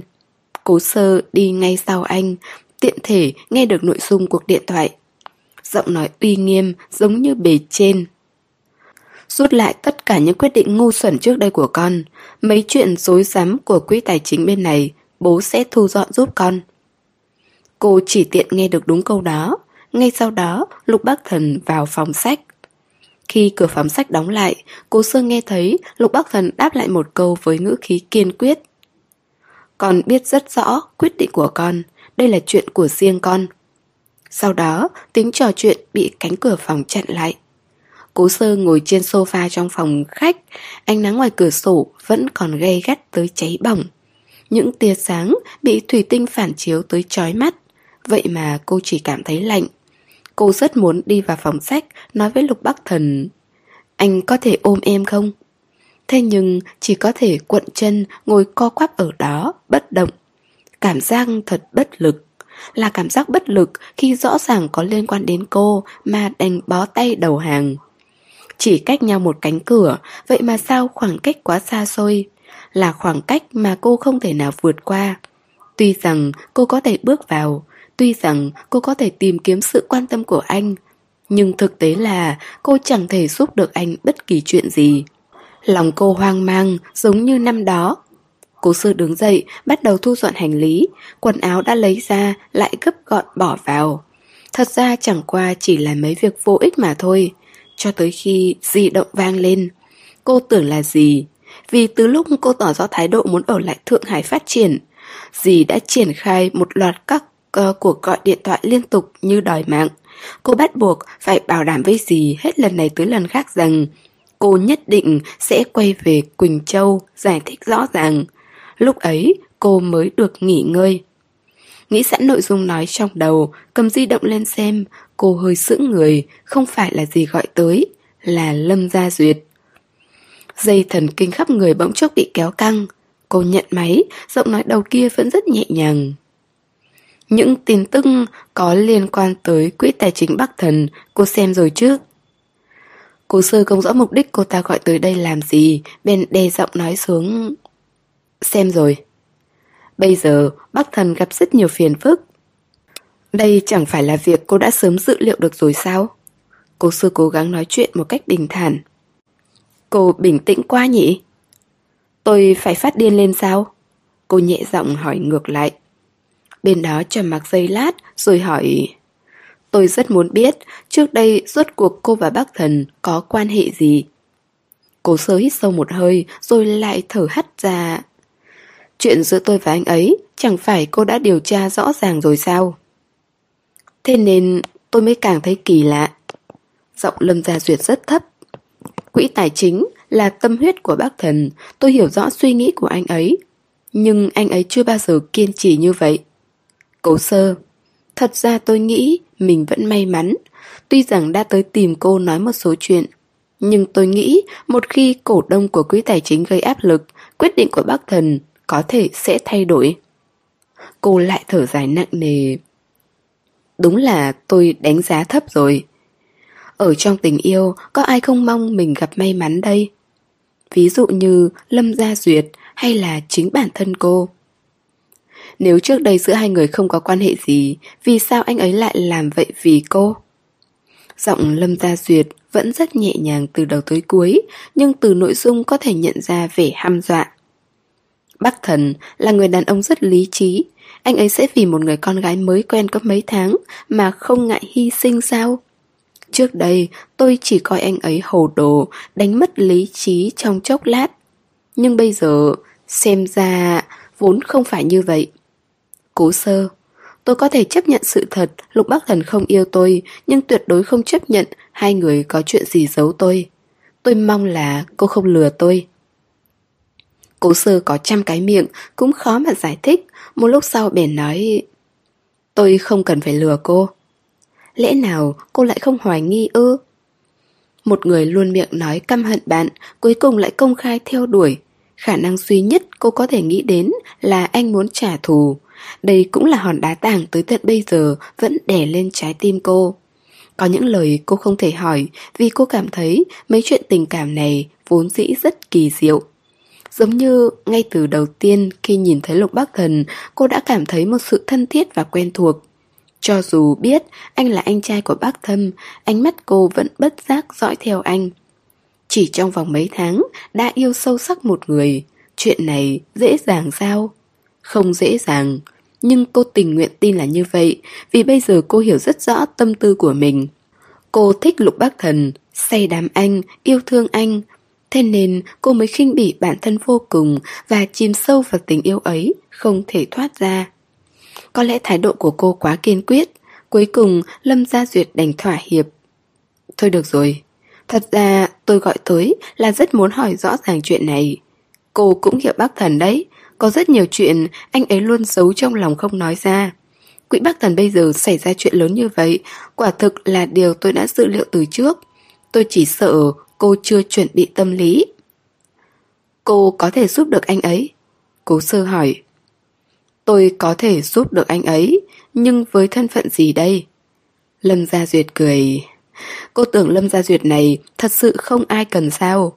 Anh ấy không cưới tôi, vì sao tôi còn phải trải đường cho anh ấy chứ? Cố sơ hiểu được tâm trạng của Lâm Gia Duyệt, vừa yêu vừa hận, đây chính là Lâm Gia Duyệt bây giờ. Trừ phi cô rời xa anh ấy. Lâm Gia Duyệt thẳng thừng nói. Có được không? Đáy lòng cố sơ run lên, cô cắn môi nói. Không được. Cô có thể giúp anh ấy ư? Mặc dù tôi không có khả năng tài chính lớn đến thế để giúp anh ấy, nhưng tôi có thể cùng anh ấy đối mặt. Nói thì dễ nghe, cô cùng anh ấy đối mặt thế nào, cô có thể làm gì cho anh ấy? Tôi... Cố sơ nắm chặt tay lại, ánh mắt trong veo. Quỹ tài chính xảy ra chuyện, tôi quả thực lực bất tòng tâm. Nhưng chỉ cần anh ấy tỏ rõ thái độ muốn tôi ở bên cạnh anh ấy, tôi sẽ ở lại. Chính vì đã đến lúc này rồi, tôi mới càng không thể bỏ mặc anh ấy. Cho dù chỉ là ở bên cạnh để pha cho anh ấy tách cà phê hay là một bữa cơm thôi. Lòng cô có chút sợ hãi. Sau đó, cô dùng âm thanh mạnh mẽ này để áp chế sự khủng hoảng của mình. Năm năm trước, cô từng từ bỏ bác thâm. Năm năm sau, cô không muốn lại buông tay bác thần. Nếu không có cuộc điện thoại này của Lâm Gia Duyệt, cô vẫn còn do dự, còn đang nghĩ những tai họa lần này liệu có thay đổi mối quan hệ giữa cô và bác thần không? Nhưng bây giờ cô đã nghĩ thoáng rồi. Ai nói cô chỉ có thể làm người bị động? Trong cuộc chiến giành giật tình yêu này, cô cũng có thể là người chủ động. Chỉ cần trái tim anh đứng về phía cô, cô chắc chắn sẽ bên anh bất kể tháng năm. Cho dù tâm tư của anh thật sự có thay đổi, thì cô sẽ làm tốt bổn phận của một người trợ lý, giải quyết những khó khăn của anh. Miễn là anh cần cô. Lâm Gia Duyệt không ngờ cô sơ lại nói như vậy. trầm mặc rất lâu cô ta mới nói Hy vọng cô có thể giữ lời hứa của mình. Cô phải biết rằng đối với một kẻ vì lợi ích sẵn sàng bỏ rơi người bạn trai mình yêu sâu sắc, tôi sẽ luôn giữ thái độ nghi ngờ. Cố sơ không đáp thêm gì nữa, cúp điện thoại. Cô là kẻ có tội, không cần biết vì nguyên nhân gì. Bỏ rơi chính là bỏ rơi, huống hồ còn là tên hung thủ mượn ra giết người. Kiều Vân Tiêu là con dao cô vay mượn để đâm mạnh lên người bác thâm. Đây là tội nghiệt cả đời này cô cũng không thể xóa sạch. Nó sẽ giống như một vết sẹo xấu xí, từng giây từng phút trói cô lên giá chữ thập, sau đó lôi kéo để vết sẹo rách ra, chảy máu. Rất lâu sau cô sơ mới lấy lại sức để di động qua một bên, đứng dậy, quay đầu, đập phải đôi mắt của Lục Bác Thần. Chẳng biết anh đã từ phòng sách đi ra từ lúc nào, đứng ngay phía sau lưng cô. Cố sơ ý thức được có lẽ anh đã nghe thấy toàn bộ cuộc trò chuyện giữa cô và Lâm Gia Duyệt, tim trượt nhói đau. Lục Bắc Thần nhìn cô chăm chú mấy giây, sau đó bước tới, không nói một lời, lập tức ôm cô vào lòng. Khoảnh khắc được cánh tay rắn chắc của người đàn ông ôm chặt, phòng tuyến tâm lý của cố sơ lập tức tan rã. Khóe mắt liền ửng đỏ. Cô buột miệng hỏi một lời đã đè nén trong lòng rất lâu. Vì sao lại là em? Bác thần, chỉ cần anh muốn, những người phụ nữ xuất sắc như Lâm Gia Duyệt muốn bao nhiêu có bấy nhiêu. Nhưng vì sao cứ phải là em? Cố sơ không thể không thừa nhận một điểm, cảm giác thân thuộc của cô đối với Lục Bác Thần phần nhiều được tạo dựng nên từ gương mặt này của anh. Đây là ấn tượng đầu tiên, cũng là ấn tượng trực tiếp nhất. Lâu dần, cảm giác thân thuộc đối với anh cũng tăng dần lên. Cách thức chung sống và cảm giác khi ở bên nhau quá đỗi thân thuộc. Cô cho rằng nó bắt nguồn từ sự cuốn hút của anh đối với cô. Thế nên có những lời cô không dám hỏi. Ví dụ như suy nghĩ thật sự trong lòng anh. Đối với cô, anh quá đỗi thân quen, nhưng còn đối với... Còn cô đối với anh, sợ rằng chỉ là một quá trình ngắn ngủi đi từ xa lạ tới thân quen mà thôi. Thật ra cô biết rõ, cô sợ anh nói ra câu vì báo thù. Lục Bắc Thần cảm nhận được cả người cô đang run rẩy, khẽ khàng, nhẹ nhàng như một con thú nhỏ mất vẻ ngoan cường. Ban nãy cô hùng hồn là thế, những lời nói đó rơi vào trong tay anh, theo mạch máu tan chảy vào cốt tủy. Lòng ngực anh nhói đau. Anh giơ tay lên, lòng bàn tay to lớn áp lên má cô, ép cô nhìn vào mình. Anh biết em đang nghi hoặc điều gì. Giọng nói của Lục Bắc Thần trầm ấm, êm du. Nhưng em phải tin rằng anh đã quen em rất lâu rồi. Sóng mắt cố sơ hơi xôn xao. Em quen bác thâm bao lâu thì anh quen em từng ấy thời gian. Em không hiểu.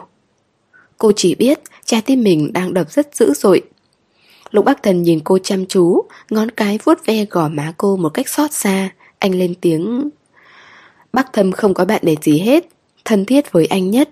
Thế nên từ sau lần đầu tiên nó gặp em, từng ly từng tí giữa em và nó, anh đều biết. Như vậy, quá kỳ lạ đi.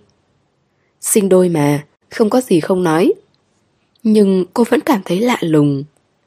Không có cô gái nào lại thắng nó mấy quả bóng một cách rầm rộ như thế, còn kiêu ngạo ép nó xin lỗi. Bác thầm rất bực vì chuyện này, nhưng lại khiến anh tò mò về em. Con người lục bắc thần rất đậm, giống như cất giấu quá nhiều tình cảm trong đó, sâu không lường được. Cố sơ mất máy môi là điều cô chưa bao giờ ngờ tới. Anh từng biết rõ chuyện của em. Biết càng nhiều thì nhớ cũng càng nhiều. Anh bắt đầu đố kỵ với bác thâm. Đố kỵ cái tên ấy có thể khắc sâu trong lòng em. Nó hay khoe khoang về sự xinh đẹp của em Hay cho anh xem ảnh chụp chung của hai người Lúc đó, Anh liền nghĩ, Giá mà em làm bạn gái của anh. Anh ngừng lại, Cô sơ cảm thấy có một tiếng nổ vang lên trong đầu. Ánh mắt anh vì hồi tưởng mà nhuộm màu u ám, Là một thứ ánh sáng cô không quen thuộc. Chẳng hiểu sao có một cảm giác lạnh lẽo bò lên sống lưng. Trong vô thức, cô định thoát ra khỏi vòng ôm của anh. Nhưng dường như Lục Bắc Thần đoán được hành động này của cô, Cánh tay càng ôm chặt cô hơn. Anh áp sát mặt lại, cười khẽ. Sợ anh ư? Cảm giác bị người ta quan sát ngầm bao nhiêu năm Quả thực sẽ khiến sống lưng lạnh toát. Cô những tưởng trước đây họ đều là những người xa lạ. Sự né tránh trong đôi mắt cố sơ Không thoát khỏi cặp mắt của Lục Bắc Thần. Nhưng anh không giận Mà chỉ cười cúi đầu hôn lên trán cô và nói Tha thứ cho anh. Anh không còn sự lựa chọn nào khác.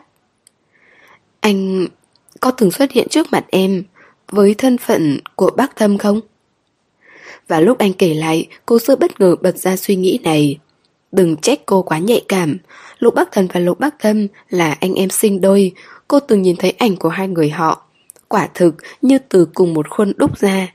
Chỉ có điều, Lục Bắc Thần bây giờ có thêm cái chín chắn Được thời gian rèn rũa Khác với dáng vẻ của Bắc Thâm năm xưa.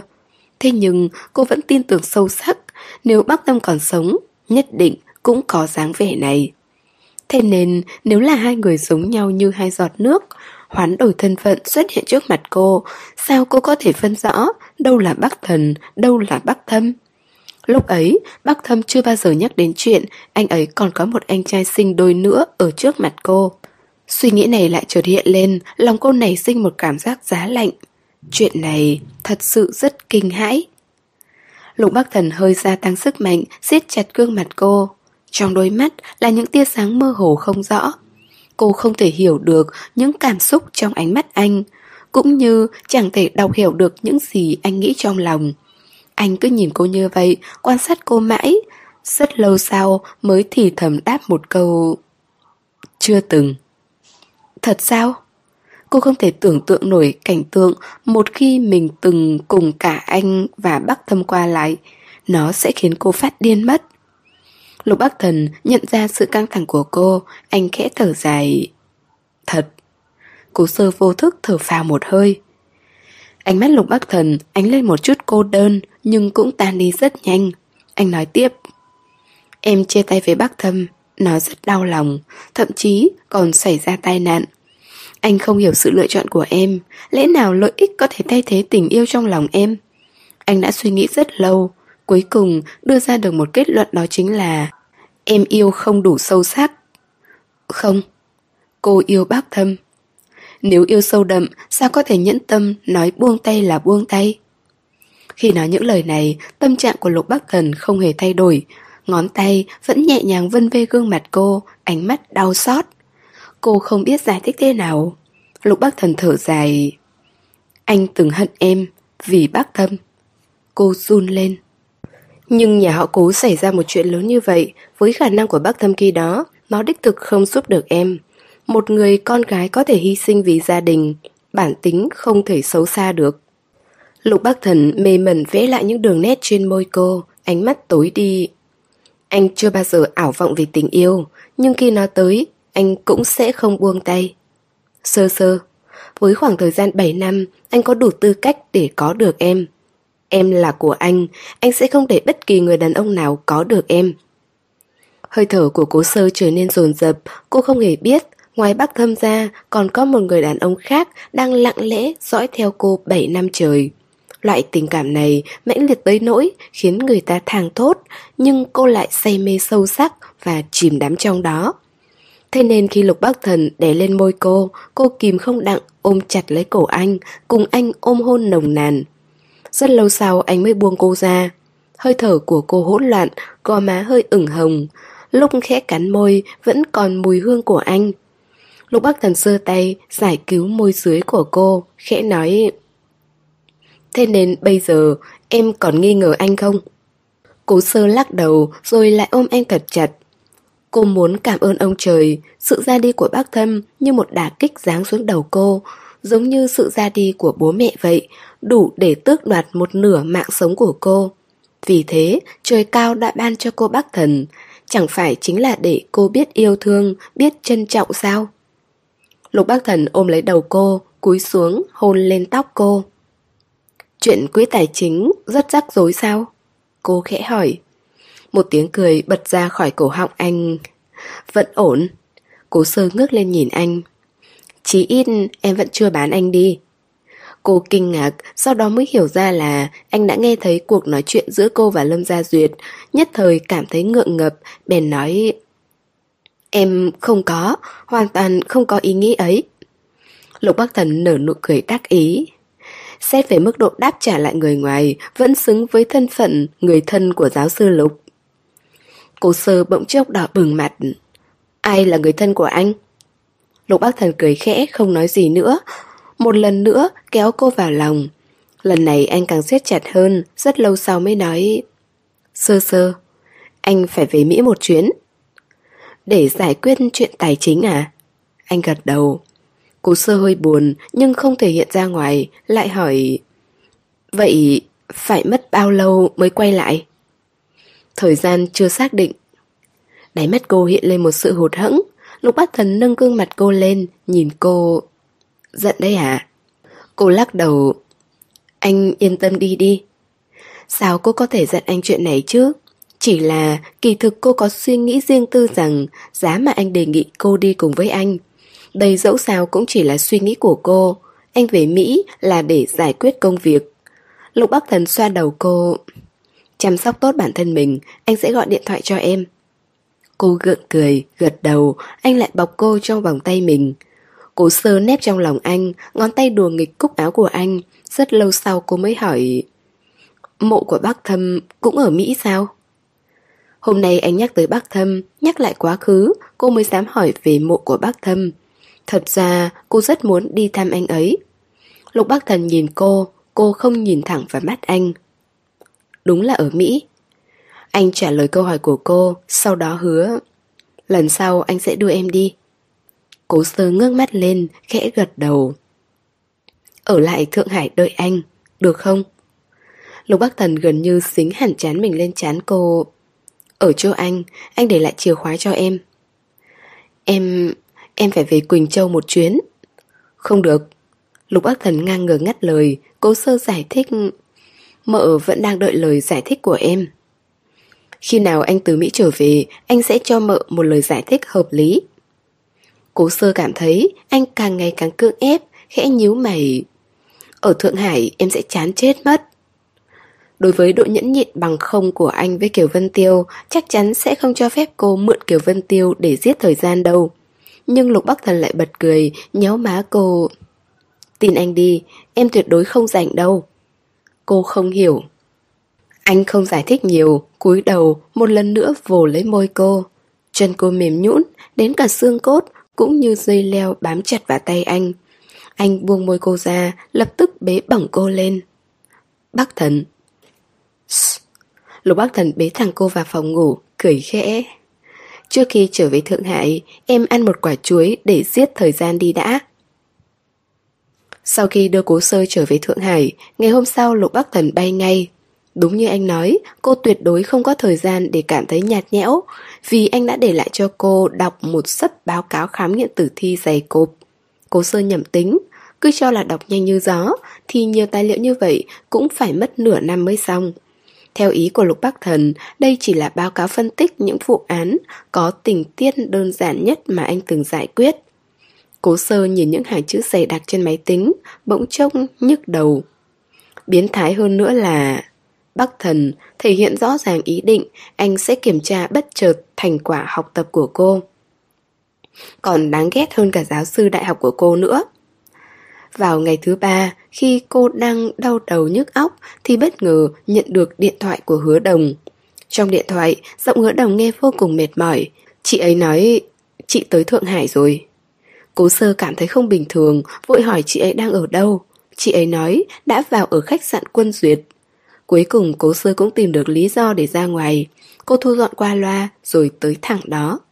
Tới phòng khách sạn, chuông cửa vừa vang lên, hứa đồng đã lập tức mở cửa. Cố sơ nhìn thẳng vào chị ấy, bỗng chốc sừng sốt. Gương mặt hứa đồng trắng nhợt như ma. Thế nên, thật ra em vẫn rất muốn đi Mỹ cùng anh ấy. Bên tiệm hải sản bên đường, hứa đồng dẫn cố sơ lựa chọn một vị trí tuyệt đẹp.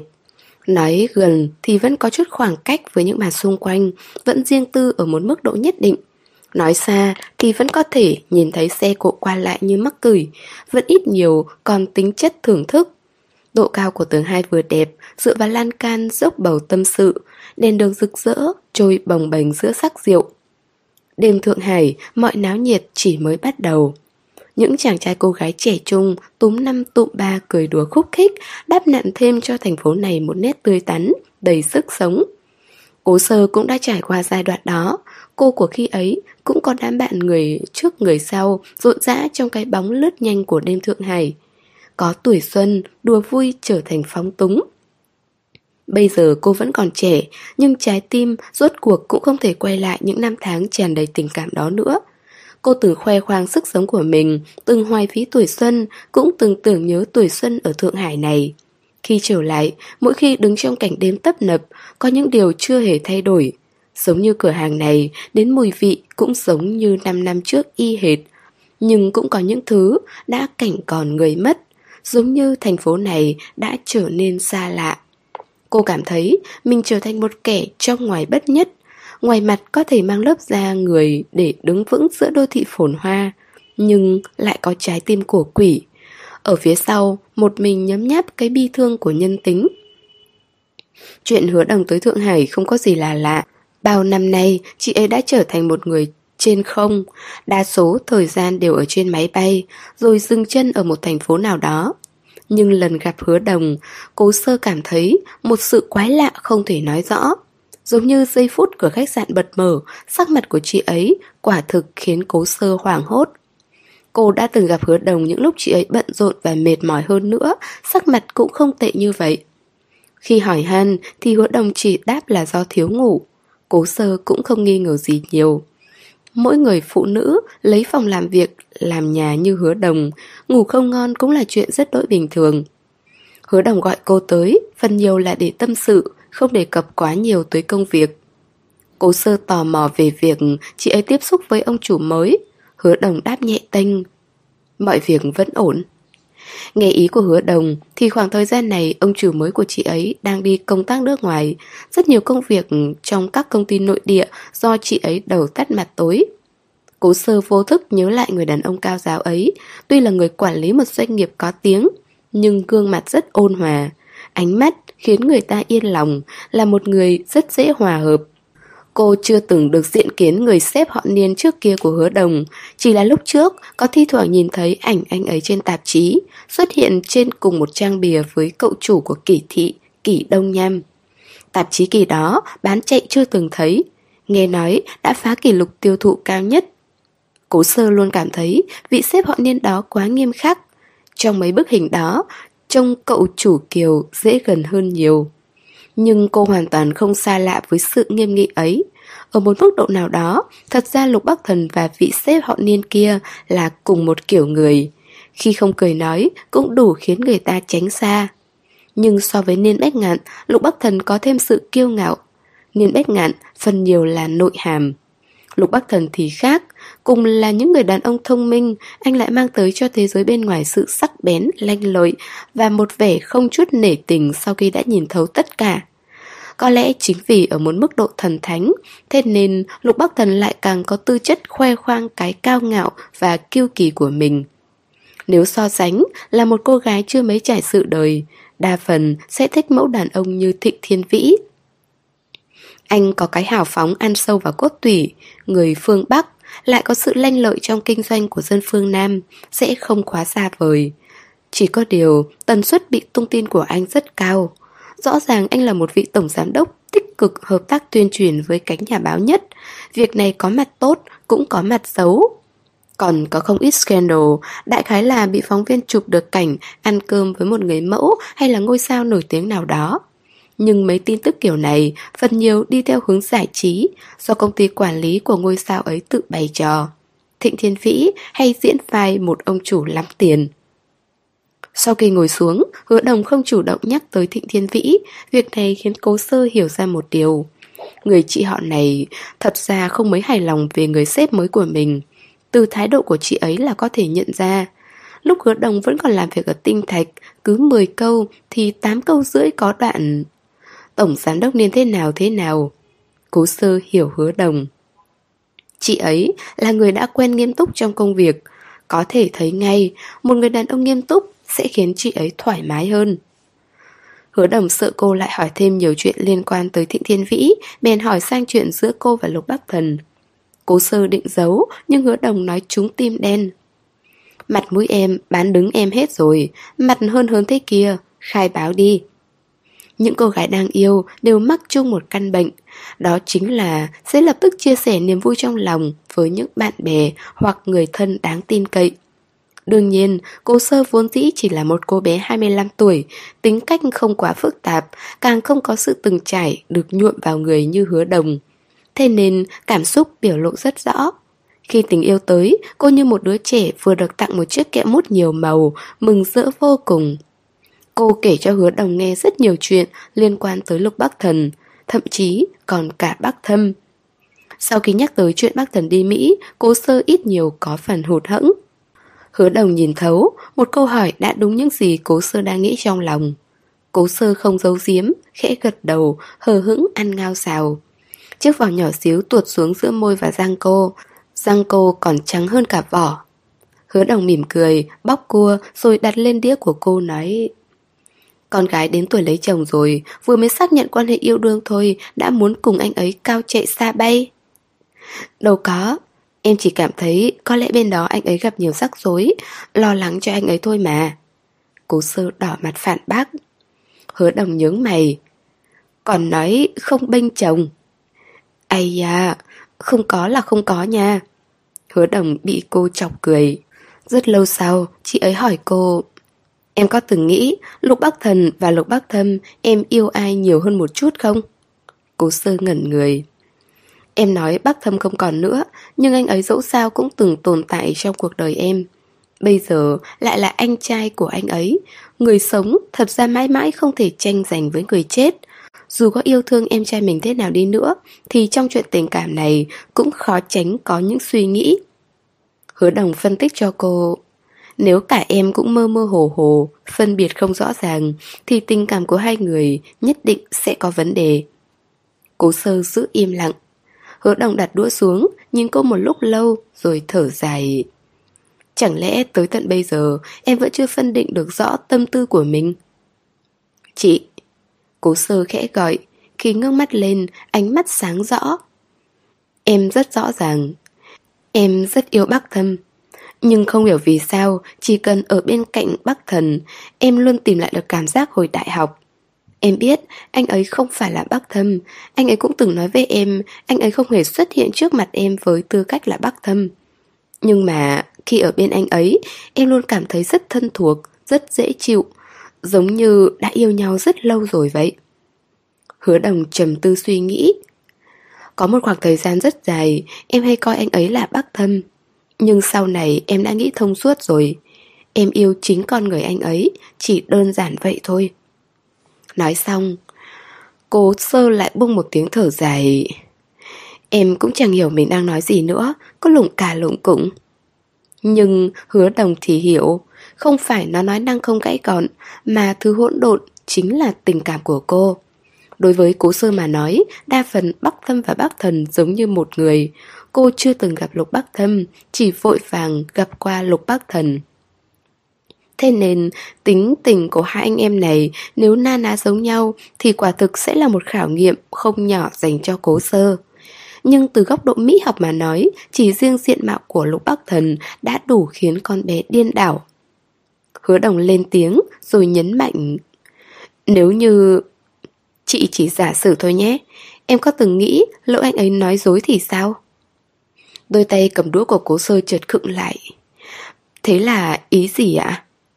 Hứa đồng nói, Em nói, em rất quen thuộc anh ấy, Nhất là những lúc ở cạnh nhau Chị đang nghĩ, Liệu có thể nào người hẹn hò với em hồi đại học Chính là anh ấy Cố sơ hơi ngẩn người, Lát sau mới nói Bắc thần, thế chỗ bác thâm ư? Làm sao... Làm như vậy trong một trường đại học lớn là rất mạo hiểm. Hứa đồng cũng biết nếu chỉ đơn thuần là thế chỗ thì đúng là một chuyện rất khó khăn. Dẫu sao thì trong một trường đại học lớn, hồ sơ của một sinh viên được giữ rất nghiêm ngặt. Chị ấy suy nghĩ rồi nói Sự thật chứng minh tỷ lệ các cặp đôi sinh viên thích tráo đổi vị trí cho nhau để trêu chọc mọi người lên tới 90%. Cứ cho là Lục Bắc Thần không thể thấy chỗ Lục Bắc Thâm đi học. Vậy thì bình thường cũng sẽ có lúc xáo trộn con mắt của mọi người chứ. Mà em lúc ấy lại không hề hay biết bác Tâm có một người anh trai. Nếu họ thay phiên nhau xuất hiện, em cũng đâu có biết. Anh ấy nói là không mà. Vấn đề này cô đã nghĩ tới lâu rồi, hơn nữa cô cũng từng có được đáp án từ lục bắc thần. Hứa đồng đề cập lại điểm này, cô vẫn cảm thấy sống lưng lạnh toát. Hứa đồng hỏi dồn Em tin anh ấy Cố sơ đang định trả lời Thì di động trong túi rung lên Cô rút một tờ giấy ăn lau tay rồi nhận điện thoại. Em ăn cơm chưa? Đầu kia, người đàn ông cất giọng trầm trầm. Giọng cố sơ lập tức mềm ra, khẽ ừ một tiếng. Hứa đầu ngồi đối diện nhìn rất rõ. Lúc cô vừa nhận điện thoại, gương mặt ngọt ngào như một bé gái. Không cần hỏi cũng biết là ai gọi điện tới. Người đàn ông lại hỏi cô ăn gì. Cô sơ bèn thành thật khai báo, rồi quay qua lè lưỡi với hứa đồng. Người đàn ông nghe thấy vậy nói vẫn nên bớt ăn mấy đồ lề đường thôi. Em biết rồi, Là chị họ của em thích ăn, Thế nên em đành phải đi theo thôi. Hứa đồng câm nín. Cố sơ cũng bị lương tâm thức tỉnh, Bổ sung thêm một câu. Mà em cũng thích ăn hải sản. Thượng Hải có một cửa hàng làm đồ hải sản ngon lắm, Sau khi về nước, Anh sẽ đưa em đi ăn. Được. Cố sơ nét mặt ngập tràn hạnh phúc rồi chợt nhớ ra, bên kia, có lẽ mới chỉ khoảng 5-6 giờ sáng, lại cảm thấy không nỡ. Anh dậy sớm vậy sao? Hay là cả đêm không ngủ vậy? Chuyện quỹ tài chính vẫn luôn bị đám nhà báo khuếch trương, giá cổ phiếu liên tục giảm. Việc các cổ đông lớn rút vốn đã gây ra hiệu ứng bơm bướm. Rất nhiều người bắt đầu nghi ngờ ý nghĩa thực sự của quỹ tài chính này. Càng được cười hơn là có phóng viên thẳng thừng chỉ trích quỹ tài chính có hành vi xoay vòng vốn và rửa tiền. Với tư cách là một người dân thường, cô sơ không thể xoay chuyển được một số chỉ trích tiêu cực của nam ký giả. Cô chỉ còn biết thương Lục Bắc Thần hơn nữa. Giọng nói trong điện thoại tuy dịu dàng, nhưng cô cũng ít nhiều nghe ra vài phần mệt mỏi. Bên đó nghe xong bèn nói Chỉ là anh muốn nghe giọng của em thôi Trái tim cố sơ lập tức tan chảy. Sau khi kết thúc cuộc nói chuyện Hứa đồng lấy từ trong túi sách ra một hộp phấn Đưa cho cố sơ. Cố sơ đón lấy, nghi hoặc. Sao thế ạ? xoay lại cái mặt em kìa. Cố sơ mở hộp phấn ra Nhìn thấy gương mặt nhỏ mềm mại như hoa đào của mình Hiện lên qua chiếc gương hẹp. Cô không hiểu Còn hứa đồng thì ngao ngán nói Mặt em sắp lan tràn tình xuân rồi kìa. Em đâu có. Cố sư hiểu ra, ném lại hộp phấn cho chị ấy. Hứa đồng mỉm cười không nói gì. Em tin anh ấy. Cố sơ bất tình lình nói một câu. Hứa đồng hơi nhướng mày, Biết cô đang trả lời câu hỏi ban nãy. Chị ấy nhắc nhở. Lời nói của đàn ông chưa chắc đã đáng tin đâu. Cố sơ nắm chặt di động, Bên tai vẫn còn nóng anh không nói bất kỳ câu tình cảm nào, nhưng chất giọng cứ trầm ấm, cứ thế theo tai, len lỏi vào tận trái tim cô, khiến nó cũng trở nên sôi sục. Cô ngước mắt, nhìn hứa đồng nói Nhưng em rất muốn tin anh ấy một lần. Cô đã từng làm ghẻ lừa gạt người khác, biết được phải giấu giếm sự thật đau khổ đến nhường nào. Thế nên lần này cô muốn tin tưởng những gì Lục Bắc Thần nói Tin anh không lừa gạt cô Vì hành vi xâm phạm đạo đức này Cô tình nguyện Bắc thần chưa bao giờ có Việc yêu bằng tay Mặc dù đã không còn hợp với cô Nhưng cô vẫn muốn hoang đường Tùy tiện một lần Cho dù cuối cùng có bị tổn thương tơi bời trong chuyện tình cảm này, cô càng giống như người đợi được giải cứu, giải thoát cho trái tim đầy thương tích này của cô khỏi vực sâu muôn trượng. Cô sẽ không chỉ trệ nữa, sẽ không chìm trong đau khổ vô cùng vô tận nữa. Năm năm nay, cô như rơi xuống địa ngục mơ hồ, khổ sở rằng xé, đánh mất chính mình. Gặp được Lục bác Thần, cô muốn quay trở lại làm cố sơ của trước đây. Hứa đồng hiểu tính của cố sơ, nếu chưa hiểu rõ chuyện của nó, thì có thể cô sẽ khuyên chân thành. Nhưng chính vì biết rồi mới không biết nên nói từ đâu. Vì chuyện tình cảm, cô không có quyền khoa chân múa tay. Rất nhiều chuyện chỉ có người trong cuộc mới là người rõ nhất. Và lại, tuy cô tiếp xúc với Lục Bắc Thần chưa nhiều, nhưng cũng biết rõ mối quan hệ tốt giữa anh ta và Niên Bách Ngạn. Như vậy, có lẽ càng đáng tin tưởng. Thôi được rồi. Hứa đồng thỏa hiệp, tươi cười. Mong là giáo sư Lục của em có thể vượt qua được cửa ải của mẹ chị. Thiện cảm của bà với anh ấy đã tụt xuống không rồi. Anh ấy nói anh ấy sẽ đích thân tới giải thích với gì Cố sơ chống tay lên má Ánh mắt sáng ngời phải phải phải. Chuyện gì cũng anh ấy nói thế này Anh ấy nói thế kia. Chị thấy em bị trúng tà rồi đó. Hứa đồng đùa giỡn. Cố sơ vẫn mỉm cười sung sướng. Sau đó lại lấy máy ảnh ra như định khoe.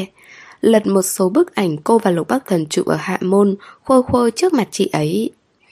Chẳng lẽ chị không thấy anh ấy đẹp trai, rất đẹp trai sao? Đại tiểu thư à, đẹp trai là việc của anh ấy được lựa chọn sao? Đó là do bố mẹ ban cho, đâu phải là bản lĩnh của anh ấy. Đẹp trai là bản lĩnh của anh ấy mà, với cả bản lĩnh của anh ấy vốn dĩ rất lớn. Cố sơ hớn hở ngắm cảnh. Hứa đầu nghiêng đầu nhìn cô cười. Con nhóc điên rồ này. Em cảm thấy con đẹp trai hơn anh xếp họ niên của chị đấy. Cố sư cố tình nói Vâng vâng vâng. Giáo sư lục của nhà em Khôi ngô tuấn tú Khí khái hơn người Được chưa? Thế vậy còn tạm được Cố sư hài lòng.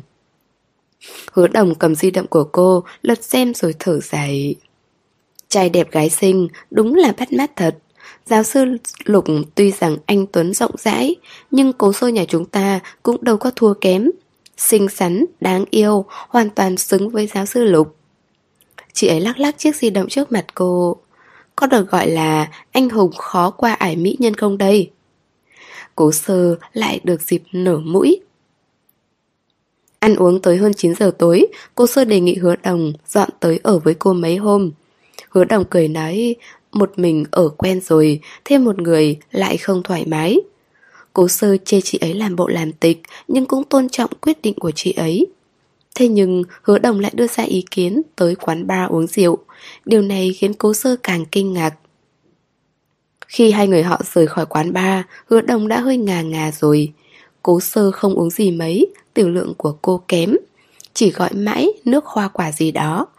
Trước cửa quán bar không dễ bắt xe Cô bèn dìu hứa đồng đi xa khỏi đó một chút. Khi ngang qua một khu nhà, cố sơ bất giác cảm thấy âm u. Chẳng hiểu tại sao lại dùng mình. Hứa đồng hơi say rồi, cũng không nói nhiều nữa để mặc cho cố sơ đưa mình đi. Nơi họ uống rượu là quán bar Olay nổi tiếng. Tới đường chính chắc chắn phải đi qua Olay này. Cố sơ cứ cảm thấy lạ, dắt hứa đồng giả bước nhanh một chút.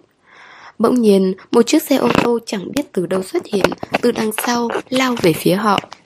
Hứa đồng say, nhưng cố sơ thì tỉnh táo, lập tức phản ứng lại, đẩy mạnh hứa đồng qua một bên. Ngay lập tức, chiếc xe gần như xẹt qua người họ, lao đi. Cố sơ thở gấp. Bà nãy, chỉ cần chậm một giây thôi là hai người họ sẽ trở thành vong linh dưới bánh xe rồi. Chiếc xe ấy đỗ lại cách đó không xa, cố sơ tưởng rằng chủ xe sẽ xuống xin lỗi. Ai ngờ, chiếc xe lại nổ máy, bắt đầu lùi lại. Cố sơ hoàng hồn, kéo hứa đồng liên tục về phía sau. Mà lúc này, cửa bên kia của alley lại xuất hiện một chiếc xe khác, đèn pha sáng choang. Chiếc xe kia thấy thế đột ngột dừng lại, rồi lập tức phóng vút về phía trước. Chiếc xe ở cửa quán bar từ từ lái tới, dừng lại trước mặt họ. Khi cửa xe hạ xuống, tiếng nhạc vọng ra chát chúa. Hai, hai người đẹp, có đi tiếp cũng không bắt được xe đâu, lên đây anh chở hai em một đoạn. Một chàng trai tóc nhuộm đỏ rực như chim hồng hạc, miệng nhai kẹo cao su, cả người lắc lư theo tiếng nhạc rock đinh tai. Cố sơ lắc đầu ngoầy ngoậy. Chàng trai trẻ cũng không miễn cưỡng, nhún vai bỏ đi.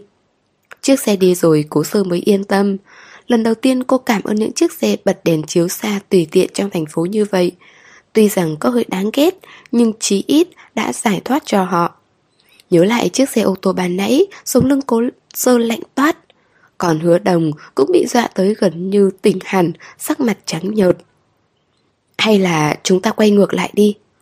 Cố sơ tuy nghĩ tới khả năng chiếc xe quái đàn kia vẫn còn đợi họ phía trước, Nên không dám đi tiếp nữa. Hứa đồng gật đầu, Hai người lại quay trở về. Nhưng tới đúng khu nhà ban nãy đi ngang qua, Một chậu hoa từ trên cao rơi xuống. Cũng may, đèn đường phản xạ một cái bóng lờ mờ. Cố sơ bất thình lình nhìn thấy, Kinh hãi, Một lần nữa kéo hứa đồng tránh xa. Chỉ nghe thấy xoảng một tiếng.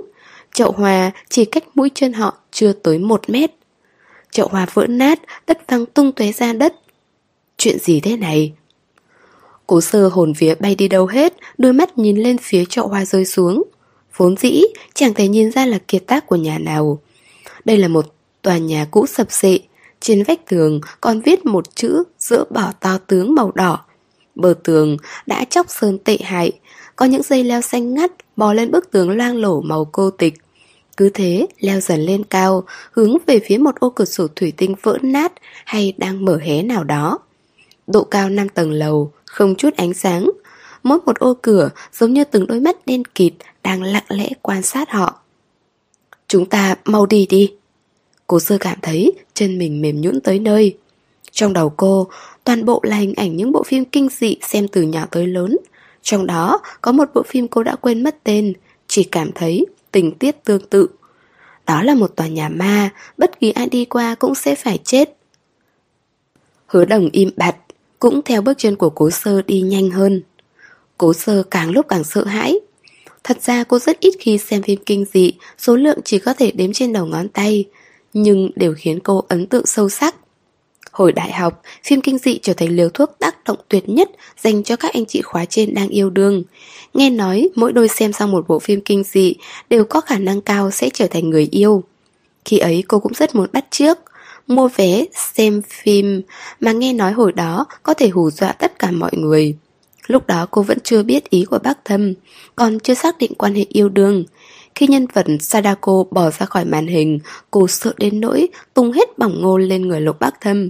Sau đó, nhào vào lòng anh, ôm chặt lấy anh. Lúc đó hình tượng của bác thầm hơi buồn cười. Có mấy hạt bỏng ngô dính lên tóc, trên người cũng dài cả một lớp bỏng ngô. Anh giờ khóc giờ cười vỗ lưng cô an ủi, nhưng không như cậu bạn trai phía sau nhân cơ hội ấy để ôm bạn gái vào lòng. Anh chỉ nói với cô, không sao đâu, giả ấy mà. Nhưng cô vẫn không dám xem. Khi tiếng nhạc kết phim vang lên, cô rể rặt hỏi anh Bác Thâm Nếu em gặp ma, anh có tới cứu em không? Tuy rằng bác Thâm chẳng hiểu ý cô Nhưng vẫn hứa với cô Chắc chắn, dù anh đang ở đâu. Bây giờ thì cô sơ hãi rồi Tuy rằng bên cạnh vẫn còn hứa đồng. Mặc dù cô biết trên đời này vốn không có ma quỷ Nhưng nỗi sợ hãi đã như một dòng sông Lan ra mỗi ngóc ngách trong cơ thể. Khó khăn lắm mới đi tới được một vị trí trống trải hơn. Cô thực sự không chịu đựng nổi nữa Rút di động ra gọi cho Lục Bắc Thần Cô quên mất lời hứa trong giặt chiếu phim năm nào chỉ thuộc về Bắc Thâm. Thượng Hải gần tới nửa đêm nhưng lại là buổi sáng bận rộn của New York. Cô đã quên luôn cả chênh lệch múi giờ. Thậm chí quên cả sự thật Bắc Thần đang ở Mỹ. Cô vô thức bấm máy gọi cho anh. Đối phương nhận máy rất nhanh, chỉ có điều bên kia liên tục réo rắt tiếng điện thoại bàn, có thể thấy sự bận rộn. Khi tiếng của lục bắc thần vang lên, chút dũng cảm duy nhất của cố sơ cũng tan ra. Cô nói trong nghẹn ngào. Có chiếc xe định đâm bọn em, có chậu hoa định rơi vào đầu bọn em. Bên kia lục bắc thần rõ ràng sửng sốt giây lát, rồi nói Sơ sơ, em bình tĩnh lại đã, rốt cuộc đã xảy ra chuyện gì? Cố sơ liền lập cập kể lại hết với anh những chuyện vừa gặp phải. Sau khi nghe xong, anh bình tĩnh hỏi có biết bây giờ hai người đang đứng ở đâu không? Cô đảo mắt nhìn xung quanh, rất lạ lẫm. Hai người từ quán bar nào đi ra? Em... Cố sơ cố gắng nhớ tên quán bar. Lục bác thần vỗ về... Đừng sợ, hứa đồng có ở bên cạnh em không? Em đưa di động cho chị ấy. Cố sơ vội vàng làm theo. Hứa đồng cũng bị dọa không hề nhẹ, nhưng chí ít vẫn còn lý trí hơn cố sơ một chút. Chị ấy cầm lấy di động, alo một tiếng rất run. Lục Bắc Thần hỏi lại lần nữa, chị ấy nói cho anh biết tên quán bar. Sau khi ngắt máy, hứa đồng nói với cô Giáo sư Lục bảo chúng ta đứng yên ở đây đợi. Cố sơ chỉ cần nghĩ tới tòa nhà cũ đen thùi lùi ban nãy là đầu óc lại hoang mang, chỉ còn sức để gật đầu. Mời các bạn đón nghe phần tiếp theo, chương 186, tới trước cứu giá. Hứa đồng nhận ra cô rất sợ hãi, lúc này cũng đã hoàn toàn tỉnh rượu, chị ấy nhẹ nhàng ôm lấy cố sơ vỗ về. Không sao rồi. Lúc ấy, cố sơ mới hoàn hồn lại, nhưng ngón tay vẫn còn run lẩy bẩy. Hai người họ đứng giữa quầng sáng. Sáng hơn hẳn rồi, hứa đồng cảm thấy như mình vừa sống lại. Cô tin rằng có lẽ sẽ nhanh chóng có người tới đón bọn họ. Trong điện thoại, Lục Bắc Thần rất bình tĩnh. Sau khi hỏi rõ ràng vị trí họ đang đứng, anh liền trầm tĩnh nói một câu. Được, hai người cứ đứng yên ở đó, đừng đi đâu. Thêm nữa, giúp tôi an ủi sơ sơ. Lục Bắc Thần trước giờ là một người rất quả cảm, về điểm này hứa đồng biết rõ.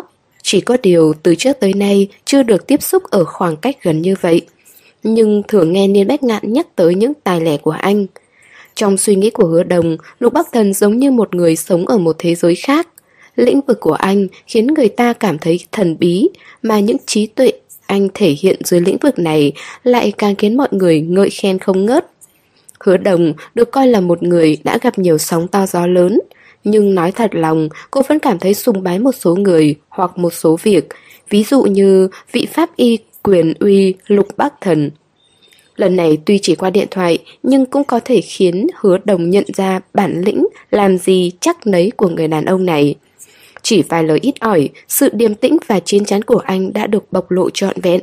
Chỉ có điều, câu nói cuối cùng mạnh mẽ hơn vài phần. Rõ ràng anh biết cô là chị họ của cố sơ, là người thân, vậy mà vẫn dùng khẩu khí giống như dặn dò để nhấn mạnh sự quan tâm tới cố sơ. Có thể nhận ra anh có ý muốn trở thành người thân thiết nhất của cố sơ. Cuộc điện thoại này rốt cuộc cũng khiến hứa đồng an tâm. Quả không sai, chẳng mấy chốc một chiếc xe ô tô đã đi tới, là xe cảnh sát, đèn xe nổi bần bật. Sau khi cửa xe được hạ xuống, cố sơ kinh ngạc thốt lên. La chị, sao lại là anh? La chỉ bước xuống xe, bộ cảnh phục trên người càng tôn lên vẻ đĩnh đạc mạnh mẽ của anh ấy.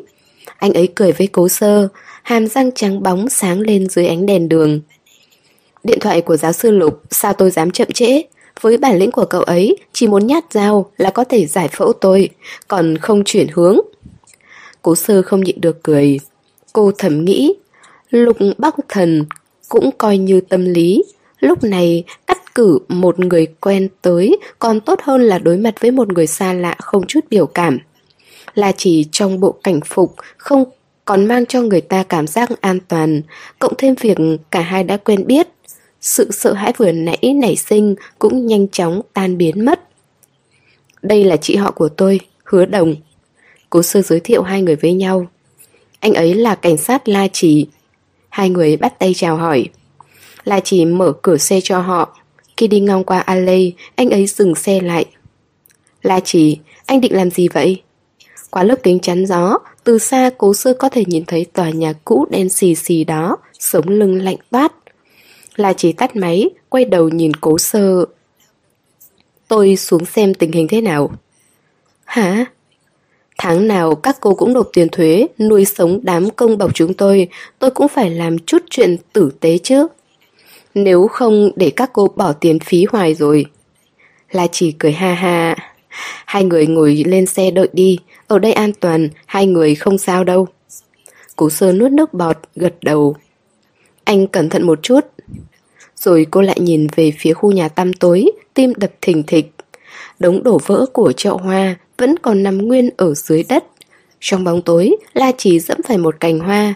Anh ngồi xổm xuống, nhặt nó lên xem. Khô cong, không một chiếc lá, chỉ bẻ nhẹ một cái. Cành hoa khô đã rắc một tiếng, rồi đứt rời. Anh lại nhặt một vài vụn đất trên mảnh vỡ của chậu hoa dưới đất lên, xoa xoa lên ngón tay. Đám đất đó trở thành cho bụi, rơi lả tả. La chỉ đứng dậy, nhìn lên trên từ chỗ chậu hoa rơi xuống. Dây leo che kín cửa cửa sổ, ô nhỏ duy nhất còn sót lại, thật sự rất giống mắt người, trầm mặc trong đêm tối. Anh lại tỉ mỉ nhìn xem trên mặt đất liệu có lưu lại vết bánh xe nào không. Tiếc là không có chút phát hiện gì. Mười mấy phút trước, anh nhận được cú điện thoại từ nước ngoài của Lục Bắc Thần. Trong điện thoại, giọng cậu ấy cực kỳ nghiêm nghị, kể lại chuyện cố sơ và chị họ của cô ấy hứa đồng gặp phải. Tuy không nói quá nhiều, nhưng La Trì cũng có thể đoán ra sự cảnh giác của cậu ấy. Điều này không lạ, làm ngành của họ, kinh nghiệm công việc bao năm sớm đã rèn luyện ra một chiếc mũi còn thính hơn cả sói. La chỉ đảo mắt nhìn xung quanh, rồi lại lấy di động ra, chuyển sang chế độ chụp đêm, chụp một bức ảnh. Lo cố sơ sợ hãi, anh vội vàng quay lại xe. Họ đưa hứa đồng trở về khách sạn trước. Cố sơ muốn ở lại với chị ấy, nhưng bị từ chối. Cố sơ cũng biết hứa đồng trước giờ có thói quen sống một mình nên cũng không miễn cưỡng nữa. Nhưng mọi chuyện đồng thời xảy ra ở Alley khiến cố sơ nghĩ tới còn dùng mình. Hứa đồng chỉ vỗ về nói rằng có thể chỉ là sự cố ngoài ý muốn, nhưng cố sơ vẫn chẳng thể yên tâm. Là chỉ suy nghĩ chu toàn, lập tức gọi điện thoại, gọi hai vệ sĩ lúc trước đi theo lục bắc thần tới, đứng ngoài cửa phòng bảo vệ cho sự an toàn của hứa đồng. Rõ ràng hứa đồng không thoải mái chấp nhận việc sắp xếp này. Cố sơ suy nghĩ cho sự an toàn của chị ấy, nói thiệt hơn mới thuyết phục được chị ấy. Trên đường đưa cố sơ trở về, La chỉ an ủi cô. Yên tâm đi, hai người đó đều làm vệ sĩ lâu năm rồi, kinh nghiệm phong phú. Chị họ cô nhất định không sao đâu. Tâm lý hoang mang của cố sơ hơi yên tâm hơn đôi chút. Cô gật đầu. Làm phiền anh rồi. Không phiền, chuyện của giáo sư Lục chính là chuyện của tôi. Bây giờ cô và giáo sư Lục lại là quan hệ đó. Chuyện của cô cũng là chuyện của tôi, đừng ngại. La chỉ thoải mái nói. Cố sơ nghe thấy câu này có chút kỳ quặc. Anh nói gì thế?